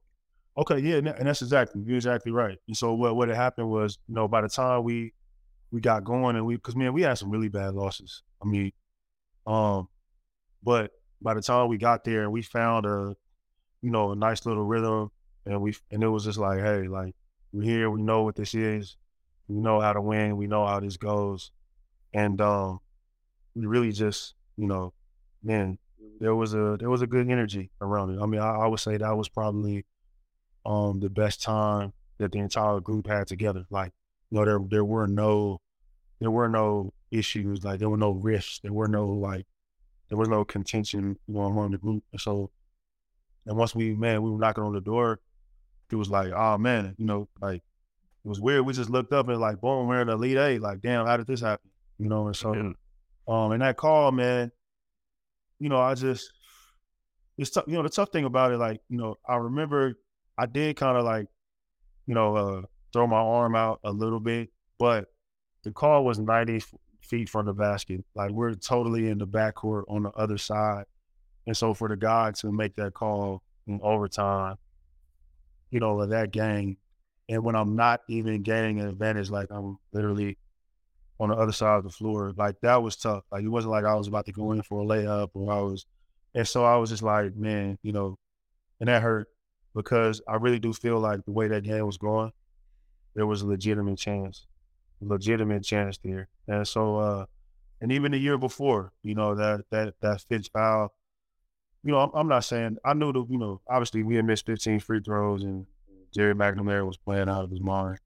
Um, but you know, you just you just never know with those things, man. You just you know, it's kind of like if Wayne Simien doesn't get hurt, you know, the dynamic of that team is well now you got Nick and Wayne. Who knows what kind of rhythm Wayne is in, and now you got Jeff Graves coming from the. So I mean, you know, who those types of things when those are the tough tough things to uh, things that are out of your control. Like I can handle if I would have spun it, I would have missed the shot. Or if I would like, I would rather there be one second on the clock and me miss a point blank layup than for the guy to just take me out of the game completely and not have a chance to impact me. So those are the toughest aspects, man. But that that whole 14, man, that team was. I don't think we could have won a national championship, but we definitely were good enough to get to a Final Four. I can't. So- I can't stop thinking about Jeff Graves in a with a football helmet on and shoulder pads for some reason. Just him walking around saying crazy shit. And I would say, and listen, and at that point in time, Coach and Coach and Jeff, like if me and Coach were having our rounds, Coach and Jeff were having their rounds too. And Oh, we've the the pad, um, more like the pad when people go when they up and down hit it, and then you point it. Just try to be there for coach. Man, like that was just the kind of energy that was going around at that point, man. It was just very, it was tough, man. I, I looking back on it now, I could see there being a ton of pressure on Coach So, Coach Sos, forties, or a legend. Coach Williams, you know, and it's just like, so there's just a lot of energy and a lot of different things going on. Yeah, and he he wasn't just taking over like a, a it was it's a tough thing to take over Kansas. That's a huge Absolutely. job, the expectations, but Absolutely. you also take over a group of guys that had already been to two Final Fours, and it's like we're gonna just do what the hell we want because it's worked. So why would we play Exactly. your yeah? So And, it is crazy to think of it them. his Well, on to yeah. one of the, you know, we beat Illinois, you know, too. So it was kind of like, yo, man, like, look, this shit doesn't work. You know, that was kind of Yeah. cool, you know. So, but uh, So obviously things started to work out, right? 04 went fine. You know, you guys made a run in the tournament. 05 expectations crazy to start the year. I think maybe well, I think you were preseason number one and then you almost lost to like the EA Sports All Stars or something. But uh and but still that team was obviously you guys are seniors now, you're loaded, Yeah. and you start out really good. And I always joke with I'm like that. Yeah, I'm sorry. I agree. yeah. I always joke with B Turn um, and AB, the other guy on the show, that Darryl Dora, if he doesn't bank that three at Texas Tech, I think mm-hmm. that season maybe goes differently. Like that was the turning. And I've always wondered what what happened to that team kind of your second half of your senior. Obviously you were battling injuries and stuff like that, but what do you think? Well, no, I mean, it- so here's the crazy thing about it, man. So, like, at that point, I don't know if you remember, but Wayne gets hurt, right? Wayne hurt, like, he has, like, ligament torn in his thumb or something. Wayne was playing incredible, but he gets hurt. And then, so at that point, the offense that coach started to run was, um, was, uh, the foundation for kind of what they did in 08. Like, you know, and, and that, that guard oriented, that motion, that, that pick and roll. So without Wayne, because we were feeding Wayne, like Wayne was the focus, right? So, and then when he got hurt, it was like, hey, all right, well, Keith, uh, we're to use your penetration and your aggressiveness, and we're to use Ant- Aaron, and we're going to use Jr. shooting, and we're going to spread this thing out. So, man, we found a really good rhythm and a really good pace with that. And so, man, I remember it. We go to Texas Tech, and uh, we're playing there, and I was just like you know, we're gonna win. You know, in my mind, I'm thinking like, all right, they, they can beat us, but we're in control, but they're keeping it close. And so, but man, like you said, Darryl Dora, like literally our, on the scouting report, man, the guy had made like, they like maybe two or three threes the whole season. And he, he hits that shot. And it was just like, and so I would say this though, what was going on that year was like there was it the the vibes and the the group wasn't exactly cohesive, but we were winning, so it was keeping a lot of that energy at bay. So a lot of stuff was going on, uh, but you know the winning was keeping it at bay. And I think so when we lost, I remember getting back in Lawrence and we had a meeting, and so uh, and Coach Self, man, you know he's ripping everybody. You know he's kind of going down the line, and um, you know, and he gets to me at one point, and he's like, uh he's like Langford. He's like, nah, you uh, you he like he said something about you. All you want is the the all you want is a damn camera to, to look at your shoes after halftime, and uh, and I was like, I said no, I don't agree. That's not true. And he was like, damn, you always got something to say, you know. And then so at that moment he was like, everybody in the gym right now, we're gonna practice and thank thank your senior for for for for making you guys practice right now. So like everybody like pissed at me. They're getting me up when got going in practice. And so and so man, so that happened. And um and I want to say like man, we had another tough game. Uh, that I cannot remember. Like I said, I don't remember a lot from the scene. But what I do remember is um that year, because I was hurt, I had been getting injections before every game. So I was getting and then so um but you know, it was uh you know, Toradol and stuff like that at that time, like that was you know, was typical. You know, everybody used Toradol and uh those things. And so but whatever we were playing at Missouri.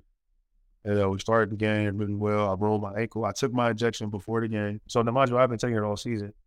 So I took my injection before the game, and then I roll my ankle, and it's hurting me. I go back in in the locker room, and they give me another one, and uh, it didn't didn't take. You know, I didn't finish playing. I didn't finish the game. But that night, I get back to Lawrence, like my back is killing me. You know, three o'clock in the morning, I called the trainer, and I remember Greg Hagens. I don't know if you guys remember Greg Hagens, a football player uh, from Kansas City. Um, so I'm supposed to at three o'clock in the morning. I'm supposed to go meet Bill Cowgill at the training room, and literally I walk out of the towers and I collapse on the grass in front of the Jayhawk Towers, and Greg Hagens just happened to be uh, driving by. Like, hey, Keith, hey man, is that hey Keith, man? And I was like, yeah, man, in my back. So he helps me up, man, drives me over to the thing, and then so finally, man, so I'm in the hospital, and so uh, the doctor comes in, he says, well, Keith, he was like, your kidney function is failing, but we don't know why. And so, you know, and at that point, so it's like I'm away from the team, um, and uh, I'm trying to, we're trying, I'm trying to figure out what's going on. The team, the energy around the team's not well. The um, uh, I think we lose again in the Big Twelve tournament to like Oklahoma State, and, and so nobody knows if like if I'm gonna play, if I'm not. And, you know, I'm in my feelings because, you know, I'm starting to feel like, oh well, you know, nobody cares and nobody can visit me and in the media, all they're talking about is I had like gastroenteritis or something like that, or like you know, he just needs a good bowel movement or something like like I'm serious, man. Like that was really kind of, and I was just like, I'm pissed. Like I'm. So anyway, we had to find out that you know it was allergic reaction uh, to the injection. And so like, um, so anyway, I finally joined and get back to the team. And, you know, like I said, man, I was, I was just in my own space. And, you know, you know, it was, it was a little bit selfish looking back on it now, but I was just so angry and I was so mad. You know, I was mad about a lot of things. I was mad about Coach Williams leaving. I was mad about not being able to transfer. I was mad about the knee surgeries. I was mad about the injections. I was mad about, you know, I just, and and when it came down to it, like you know, uh, and then I was mad. Like literally, no one came to see me. But okay, they're playing, they're practicing, they're doing all these things. So I was like, all right. And um, so anyway, get to the NCAA tournament, and we're trying to figure out, you know, if I'm going to play or not. And we're looking at it like, all right, now I think the next game would have been like Wisconsin or something like that. So we're like, all right, we will rest, uh, and then play Wisconsin, and uh, and so anyway, like, we're like, we'll play if we need you. We'll look start Mike Lee. All right, okay. So, you know, still like, you know, no, I love Mike Lee. I still talk to Mike. Me and like Mike Lee talk trash to this day. But I should have started. I'm that's all in it. And 21 year old me can't really, yeah, you know, get out of my own way with with these things. So you know, we started the game, and I'm kind of sitting there. And then by the time it was like, you know, all of these types of and I mean, there's all other kind of little kind of little fires just around the team, not just me. There's other little things going on. And so like the loss, my injury, the uh, I mean Wayne's injury, um, and just a lot of those things started coming to a head, and it it just came to a head and erupted after a long time, man. And then so, and then by the time everybody was like, "Oh no, no, no, no! Like we don't want to lose!" Like, like yeah. it was just it was too late, man. The, the, the juju was gone. The juju was bad. The mojo was gone. The juju was bad, and it was just like, you know. I mean, at that point, it's crazy to think you guys had been to two Final Fours. You made the Elite Eight the year before, so like losing in the first round was just like probably not even something that you would even entertain being possible. Especially, especially, it's kind of interesting just sitting back, um, just thinking. Obviously, that seat it was your whole class of senior year. Um, I mean, you guys started off so well that year until obviously the Villanova exactly. game, but you guys start undefeated. Everyone's back. Jr. I felt like was he was a huge recruit, but he was gonna be he was a big NBA prospect at one point too. So you guys at one point probably thought as a national champions. Nah, it, it, it, it, and it could have been, man. Really, could have, could have been, but I looking back on it and knowing what I know, and like it just was, it was a house of cards. And at the end of the day, the one thing that really bothered me more so than anything, and I said was at the beginning of it, and it ended up coming to fruition. And so I, that's why I believe in like, you know, words have power, and you know, things manifest themselves, and and then, you know, they would always ask me like, "Gee, like, why are you so defiant? Like, why? What's the problem? Why you why you tripping so much?" And I was like, "Man," I said, "Because look, I said, coach is going to be successful, and Kansas is going to be all right." I said, "But you know, everything that he accomplished, everything that's accomplished after us, is going to be at our expense, and I don't want to be the guinea pigs of this experiment. I don't want that. And like, I don't want." Oh well, you know, he got here and it was rough and they struggled, but he figured it out and and which kind of actually ended up happening because you know it's kind of like you know our and the way I would look at it, and I hate I don't using this analogy, you know, no disrespect to know anybody which has somebody pass. I think we all have, but a lot of times you know like you know in death you know like you fertilize the ground for the the, the soil for the trees and the grass is going to grow. And so it's kind of like we were that you you know, fertilizer. And so like, and I just, I didn't want to be that. You know, I wanted to stay on the wave and the energy that we were on. Like, I didn't want to start over. You know, I, I did not like that aspect. And when we started over, it was such a dramatic, it was a complete 180 from what we were doing. And I just, in the back of my mind, I just always felt like, it was like, man, this is, so that was the tough part, man. Um, I mean, that's crazy. So you kind of like saw the future almost in a way. So, I mean, you didn't love. I mean, you you liked Bill, but you clearly knew he was gonna be. You seemed convinced he was pr- gonna be pretty good, right? So you kind of Yeah, yeah, yeah. So I was like- like, once once he got the guys he wanted, like I, I feel like that's any coach. Like once you get your guys, and once you get your feet under you, because I even remember, man, it used to be a big deal about. Uh, I remember like when some of the older guys would come back and they would talk about Coach Williams like, when he first started here. Like Coach Williams' beginning was not sweet, right? Like he didn't kick in the door with 30 wins. He didn't kick in the door with Elite Eights and national champions. I mean, it, it didn't take him long. It's like it didn't take Coach Self long. By the 08, you know, he was, but man, like I just, the beginning, like I would be interested to hear the guys who started with Coach Williams. Like I would be interested to hear their stories, like, you know, because they, you know, they were kind of sacrificed for him to, you know, take off and, and build KU the way he did. There's a lot of trial and error that goes in mm-hmm. there. And I just, I didn't want us to be used in that way. And then in turn, it also made me even more angrier at Coach Williams for a long time because I was just like, man, you know, we just kind of got served up, you know, in, in this awkward in between space. yeah. Well, I, I know we haven't had anyone um, from early Roy days, but I know we've had Jeff Graves on, and I know he struggled too um, Yeah. once Bill got here, and I think Bill had uh, recruited him to Illinois too. So I can I just can't imagine um, that change, especially like play style, the way they coach. Like Bill's obviously hard nosed, um, Yes. Get, can piss you off, get people fired up. But yeah, I I can't imagine that just that change from Roy to Bill. Oh man, listen, I, it was just I distinctly, man, I can remember times it was like, like he blows the whistle one time when he looks at me, he's like, "Oh my god, oh my god, Keith, oh my god." I was like, "What?" He's like, "That's literally the softest thing I've ever seen in my life." He, like, he was just like, "I can't believe it. like how I have no idea how you guys got to funk. Like this is these are the soft like, coach, one of the softest guys you've ever seen. And they're like, you know, I, like, you can agree with that, right? You'd agree that these are the softest guys in in the country. How many how many times did he how many times did he how many times did he use the word pussy? Was he? Yeah. Uh, I mean.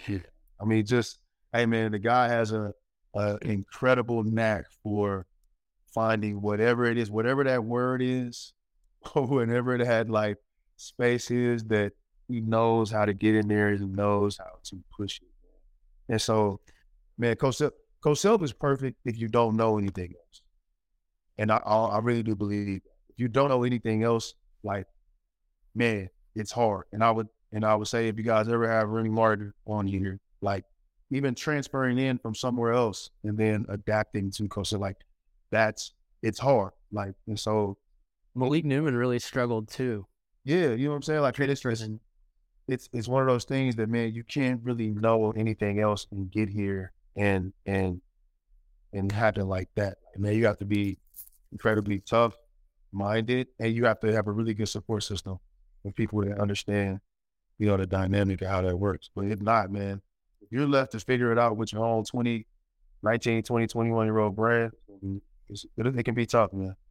Do you do you think Self's gotten a little uh in his own way, like softer? Obviously, he's still like an absolute. I mean, the best coach in the game by far. But like, 100%. is he less demanding than he was for for you guys? You think, or not demanding? But I don't know. It feels like he's changed.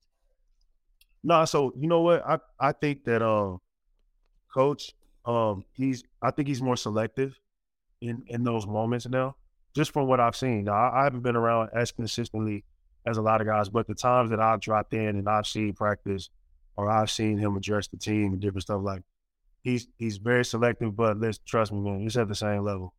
The same level, the, the intensity, the the uh the challenging, the um, you know, the the pushing of, of the team, the mental aspect, like it's it's still at the same level, but it's um it's more selective. It's not like man for us it was around the clock. Like, I mean, you had to go, you know, you just were. And it was, it was so crazy, man, because the dude was so cool, man. If you go up in the office, it was extremely cool. And it was like, it was a total, you know, man, it was a mind, that, you know, because he, like, know, this guy, like, I like sitting down and talking to him, or, you know, but then we go downstairs and, like, man, I hate it. So yeah, it's like you. He's so charismatic, but the next yeah, five minutes later, he's calling you soft, and like you're like, what? Well, listen, I, I will say this about Coach Self, man. When, whenever you see guys like when when there's total buy-in to what he does and what he's doing, and man, it is like you said, it, it's, it's what makes him the best. Like, I don't think there's a coach, uh, that can do more with buy-in than him. Like, man, yeah. he doesn't need top tens. He doesn't, well, you know, they're welcome, but I mean, but man, he, but when he gets guys to buy in, and they're able to execute, you know, to the level that he. I don't. I don't see like this. You're always, you're always there. You always have a shot, and and there's literally nobody that does that better. And I, and I've and I say that from um, even it, from watching it from afar, you know. So like that's, and that wasn't exactly my experience with him, you know, per se. Yeah. Yeah. Um, I wanted I wanted to talk about some positives um, towards the end of your KU career, and it's I think it's the first game I ever remember um, being Allen. I'm in one of the corners up there, like second to last row, and it really I feel like it really like made me be like, okay, this is like one of the best places in the world. Um, it's Georgia Tech um, on New Year's Day. Obviously, you guys had lost to them the year before. You hit the game winner. You show a ton of emotion after. Um, I guess just talk about getting them, um, getting getting them back and just playing inside of Allen Fieldhouse in general. Yeah, you know the cool thing about that man is that for the first time, like my son has just gotten into basketball. It just turned ten a couple years ago, and so um, and I showed him that video for the first time, and so uh, and so he made a uh, he made a notebook. Actually, this this is here right here on the table. he made a notebook, and it was like, you know, it said on the front of it, it says Kansas and Duke. And so like those were like the two schools that he you know wants to go to, wherever. So anyway, I showed him that video and uh and man, he was he was mesmerized. He was like, Dad, is that that's yours? He's like, Oh man. He was like, Oh. He was like, What what like this? What, what are they doing over here? What a, and it was like and you know, I've seen it so many times before I'm pretty like numb to it, right? But watching how excited he was to see it just literally on on a YouTube video, like it going back to that moment, man, and hearing the field house like that, and being in that setting, man, like it's just, I, I really, you know, it it gives me like, man, it makes my stomach like I start to feel like those those nerves and and like it's like um I'm right back in there. And so, um, the thing about playing at Allen Fieldhouse, man, is that it gives you like a fearlessness that um you can game with. And so, uh, and if man, if you can get past once you get past the nerves or the butterflies of the game, like that crowd, man, when it's electric and it's blowing like that, there's literally no fear, you know, in any aspect of of the game. And so, and the combination of, like you said, I don't know why it was so electric in there. Maybe it was they beat us the year before. Maybe it was the fact that it was New Year's. Maybe it was all of that was just an it was it was a great time and and, and man, it, it, even more like the shot is is dope, man. And, I, and it's, a great memory, but just that that vibe, that energy, that that walk into the field house, knowing you know, uh, like you know, oh, this is something. This this is really this is before the ball even goes up. Like, and that's there's yeah. It is it is kind of funny to think about because that game I mean, it's a big game, Georgia Tech. You guys played them last year, but like it really meant it really didn't. It wasn't like you won a Big Twelve title because of it. You did, but it's still a game that everyone talks about to this day, exactly. and it's just it's awesome.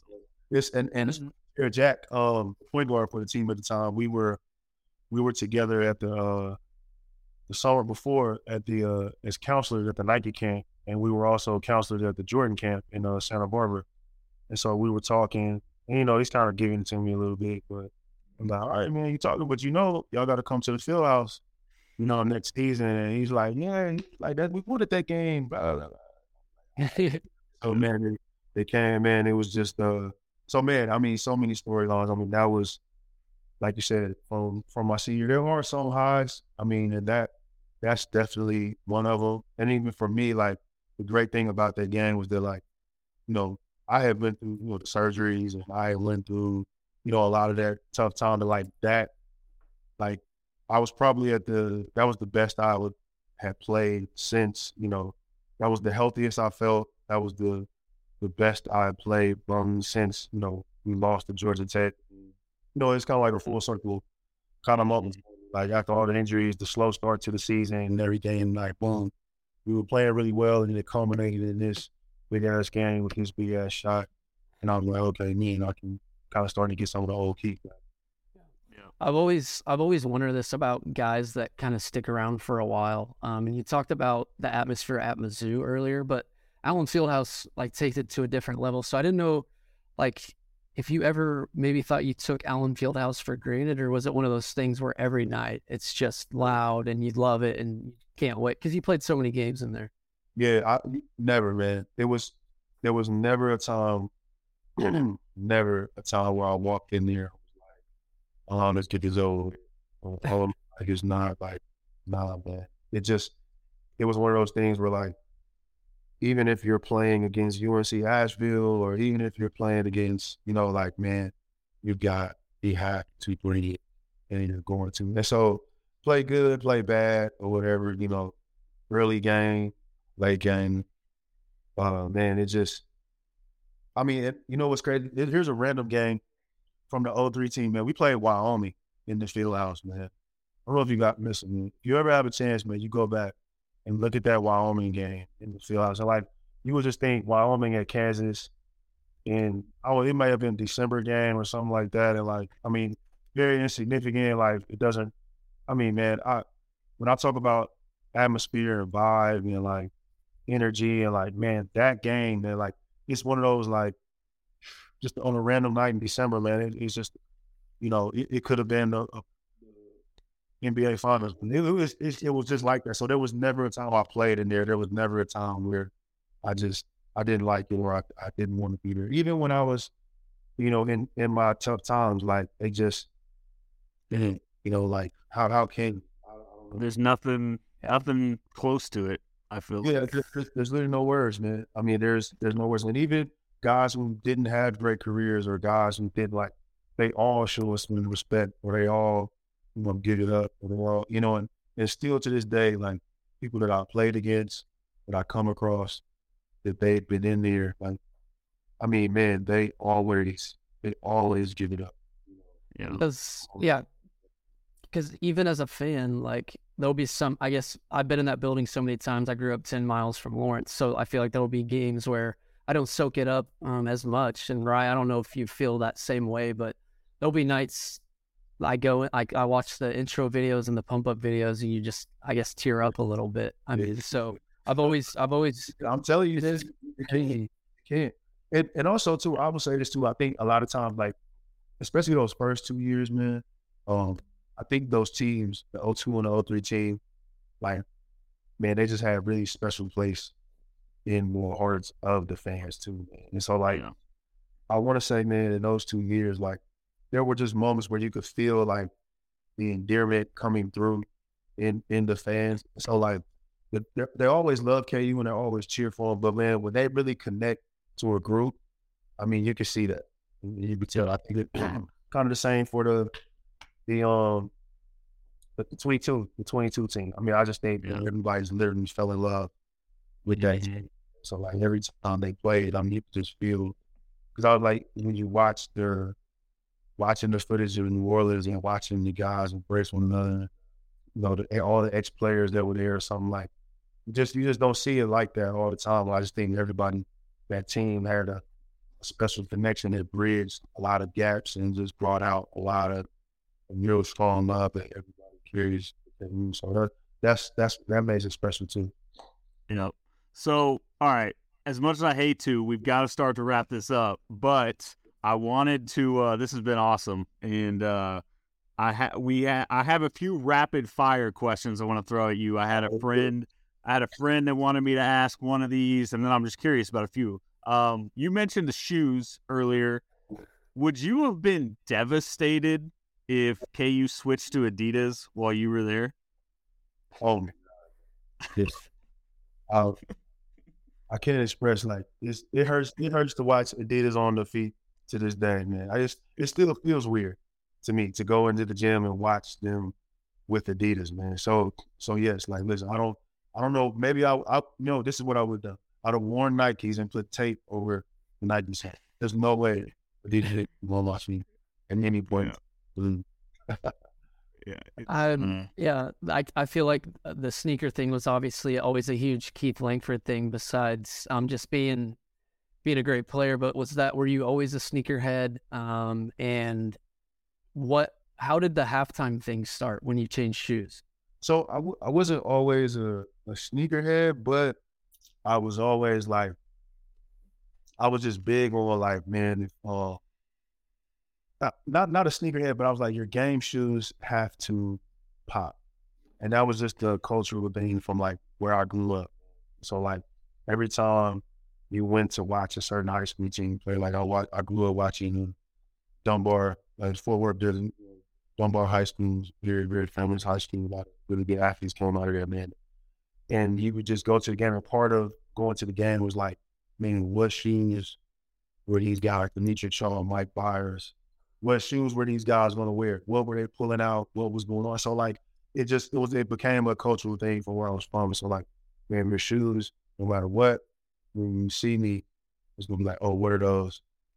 Man, he makes those look sweet man hasn't like you know that was I, I I needed that energy. And if the shoes didn't give me that energy, I couldn't wear. And um, and what the second question was what? What was it? When did the halftime thing Oh, changing So look.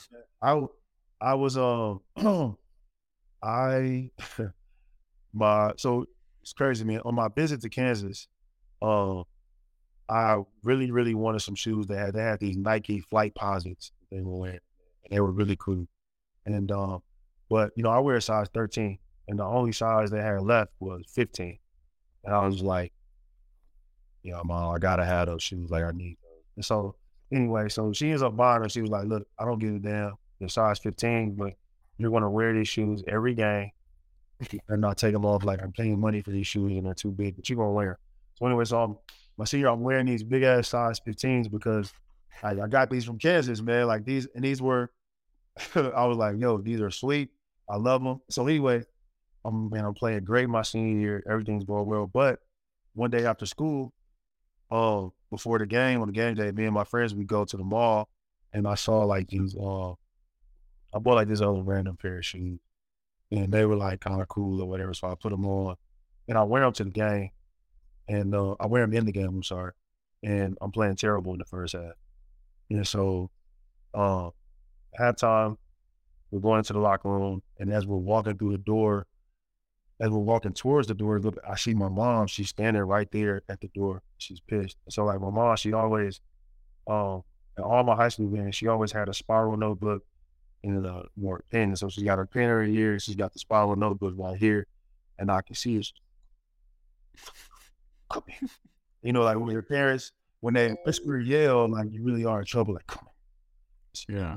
Get those damn shoes off right now, and put your other shoes back on. And I was like, well, I said, I don't want to hear. it.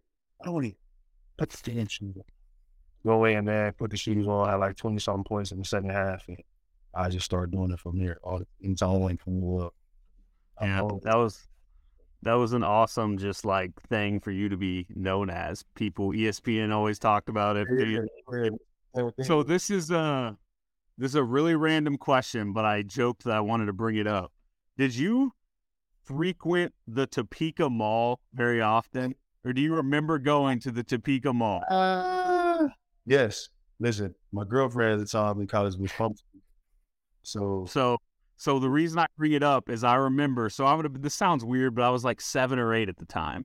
And I saw you at the Topeka Mall and I was like, you know, at that point when you're seven, eight years old, you guys were like, yeah. "Lord, like celebrities. to us." Crazy. And I literally remember I like followed you, not really followed you, but like I saw you go in the Foot Locker and I was like, I gotta go mm-hmm. in the Foot Locker. And I remember just watching you buy shoes or like look at shoes. And I think back on that, like such a weird thing, but hilarious to hear you talking about buying shoes. It's a, that's I, I love stories like that, man. But they just is the I mean, man, it puts me right back into those moments. Man. I just can't express like man, that's that's funny. It's, it's incredible that you remember that, and it's incredible. Like I can feel myself and see myself walking through that Topeka Mall. Yeah, Sad place to be now. I don't. It'd be a regular man. I was a regular at Topeka. So That's awesome. I um. So I have a question. It's maybe the most important question of the pod. Um, do you your top? He led Ryan led the show off. Your top eight score in Kansas history. Uh, do you deserve to have your jersey retired in Allen Fieldhouse? Hmm.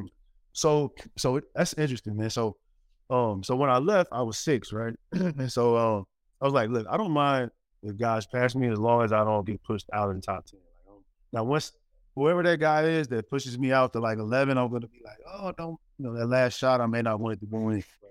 Don't come. But anyway, but as far as the Hall of, I mean, as far as the jersey thing goes, uh, it's you know it's interesting because when I look back on my career, like I always felt like, hey man, I'm one of the, you know, one of the best, and you know, I did this, and then I did and I did that, and so, well, I was on the All Final 14 and all these things, but I was like, man, like sometimes when I look back, like I'm, I'm not trying to be, uh, I don't want to say this in a negative way, but I really wasn't as good as what I thought I was. You know what I'm saying? Like, but definitely a good player, right? Like, good player, man, high level player, but like it's not a bona fide like hands down type thing. Like now, if if um now if they move, if Coach Self at some point decides to move the goalpost goalpost a little bit and say, all right, guys who made the All Final 14 or guys who were three time All Big 12, um, because I was three time second team, I think three time second team, never was on the first, and um, so the goalpost would have to be moved a little bit. So while I do you know, acknowledge that I was a really good player, like I do understand that I did not reach the actual requirements to do so. So I kind of fall in a in a weird space. So will I appreciate it? And man, would I be extremely excited and accept it and have all of my family in the stands and cry and do all those things? Absolutely. I would love it. I would love to inherit it done sometimes. But if I don't, I'm not one of those guys that like was going to campaign for it because I do understand and I don't want uh, somebody that really earned it and got there, you know, based on their accomplishments. You know, I, I don't I don't want to I, I won't I won't say I don't want to I hate to say watered down, but that's the only term that that can get that, that can come to mind. The only the only my only gripe at the end of the day is that like it's weird that like let's say a guy his total career may not be like career numbers may not be what mine were, but the guy had a season to where he got actual requirement, and so that puts his jersey in the rafters versus me. That's that's really my only thing. So like body of work wise, you know, I do think I have a case, but um, but if there was a guy, you know, maybe he didn't do anything as a freshman and a sophomore, but as a junior, he knocked it out of the park. Two or three awards. So I mean, it's the way the game goes. But uh, man, I would love it, but if it doesn't happen, I understand. That was a very, very fair response. I uh it was mature of you because I think you should be up there. I know a lot of fans think you should be up there, and I get it. Um, you kind of said it like you don't want to water it down, and in any player that's close like you, you could make some sort of exactly. Yeah, that's what I'm saying. Because if he exactly, exactly. But you let me in, then there's who else do you have to let in? You know what I'm saying? So, yeah. You know, like, like Russell Robinson's probably like, well, hey, I was point guard for a national title team. Like, why am I? Yeah. So, exactly. and then Russ would, you know, I mean, he had, you know, a, a, certain a certain case. You know what I mean? But like I said, the only thing if they say, all right, all Final Four team, you might like you're in there. Okay, all right, I raise my hand. I'll, I'll go. But other than that, man, like I just as much as because I want to say when I first got to Kansas, it was either National Player of the Year or or, yeah. or Final First Team All America or yeah, MO yeah. Yeah, MOP or National Player of the Year. That was it. And then so it, it it's changed a lot in different times. So all right, I mean, you know, if it, if it's ten years from now, you know, I, will hey, whatever, I'll take it. Yeah. yeah. yeah. I just it's like I it's like I said, I feel like you and Miles and Simien, like you guys have that you're part of such a bigger part of the program because of the shift from Roy so to self. And it's like I feel like you just you all belong up there. So no, listen, Aaron Miles absolutely belong. Aaron Miles. All time assist leader. Yep. Kansas history is all time Big Twelve assist leader. I mean, how does that get on that? You know, I really yeah. and he, for what I know about Aaron, man, I'm telling you, man, the most selfless guy, man. Like, I mean, just that I that I've never played me, you know, uh, one of the most selfless people I already know. Like, man, he he deserves it more because he was, uh, you know, man, he, he could have gave, he sacrificed a lot for himself and his personal gain, you know, and to to for the betterment of the team. So, what about this? Uh, is Aaron Miles going to be the next head coach of Kansas in 15 years, 10 years?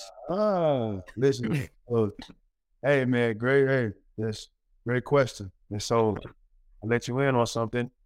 You know, uh, Aaron, uh, I, I have a very good inkling that whenever Coach Self decides that he's done, I, I have a very good inkling that Aaron Miles will be the first phone call that's made wherever he is. And if mm-hmm. Aaron does get that phone call, I have a very good inkling that I know who all will be on his staff. So okay, man, mm. very interesting full circle moment if they ever comes to pass. So that would be incredible. Yeah.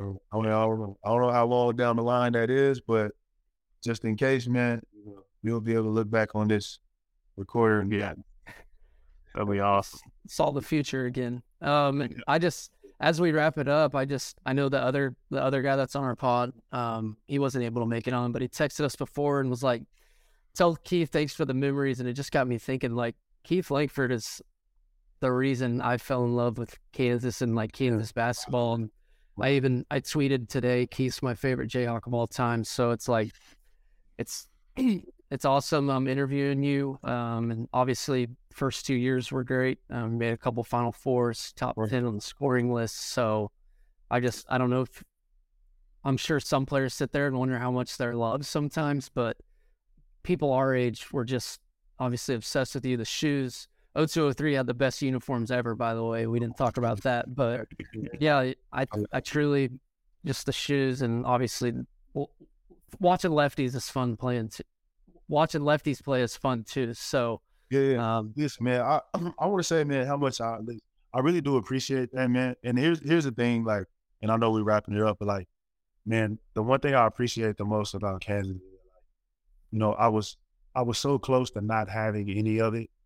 You know what I mean? Like I told the story earlier about all the guys that had to say no in order for me to be here, all the dominoes that had to drop, man. So like for my life, man, what was able to happen and all the people that I was able to impact and the things that I mean, even the first two years, the last two years, man, this this time at this place, man, has just it changed my life, my family's life. And I mean, man, I'm just forever grateful to all the people that make Kansas what it is, the fans, the media, the staff, everybody around it, man. I mean, I just it it I don't have enough words to speak on my appreciation. You know, I, I don't have I don't have enough time and I just I will never, you know, have a bad thing to say. Um I always be honest, but I'll never have a bad thing to say about well, you know, the way this has changed my life, man. And so uh I'm forever grateful, man. Thank you for for what you said, man. The, the Topeka Mall story, did incredible. And these, these little things, man, is what I appreciate so much. And man, I just I don't regret anything.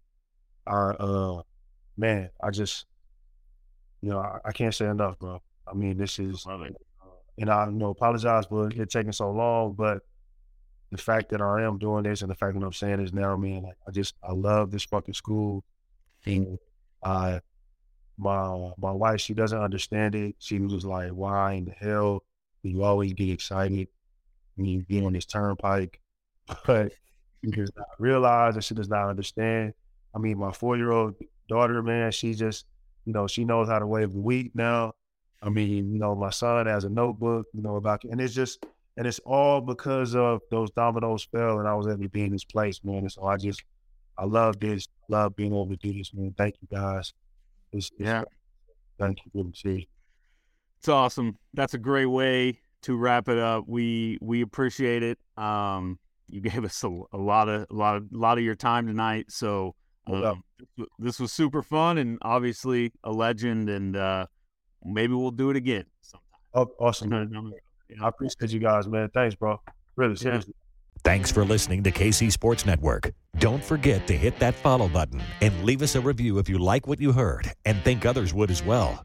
You can find all six of our channels at KCSN, covering the Chiefs, the Royals, Sporting KC, and the KC Current, plus KU, K State, or Mizzou by searching KCSN wherever you listen to podcasts. We're also on YouTube. Entertain, educate, inform. KC Sports Network. The headlines remind us daily the world is a dangerous place. The elites in charge say everything's fine, stop noticing. But you know better. And your gut knows that time is short to prepare for a world that is four missed meals away from chaos. My Patriot Supply has helped over 3 million families become more self reliant and is the company Americans trust to prepare. Go to mypatriotsupply.com and secure their best selling three month emergency food kits. Each contain delicious breakfasts, lunches, and dinners, averaging over 2,000 calories per day. Secure at least one food kit for each family member. For a limited time, save $200 plus get free shipping on all their Ready Hour three month emergency food kits. You're not ready if it's not Ready Hour Foods. My Patriot Supply also has solar power generators, water filtration units, biomass stoves, heirloom seeds, and critical survival gear. Shop mypatriotsupply.com today. mypatriotsupply.com.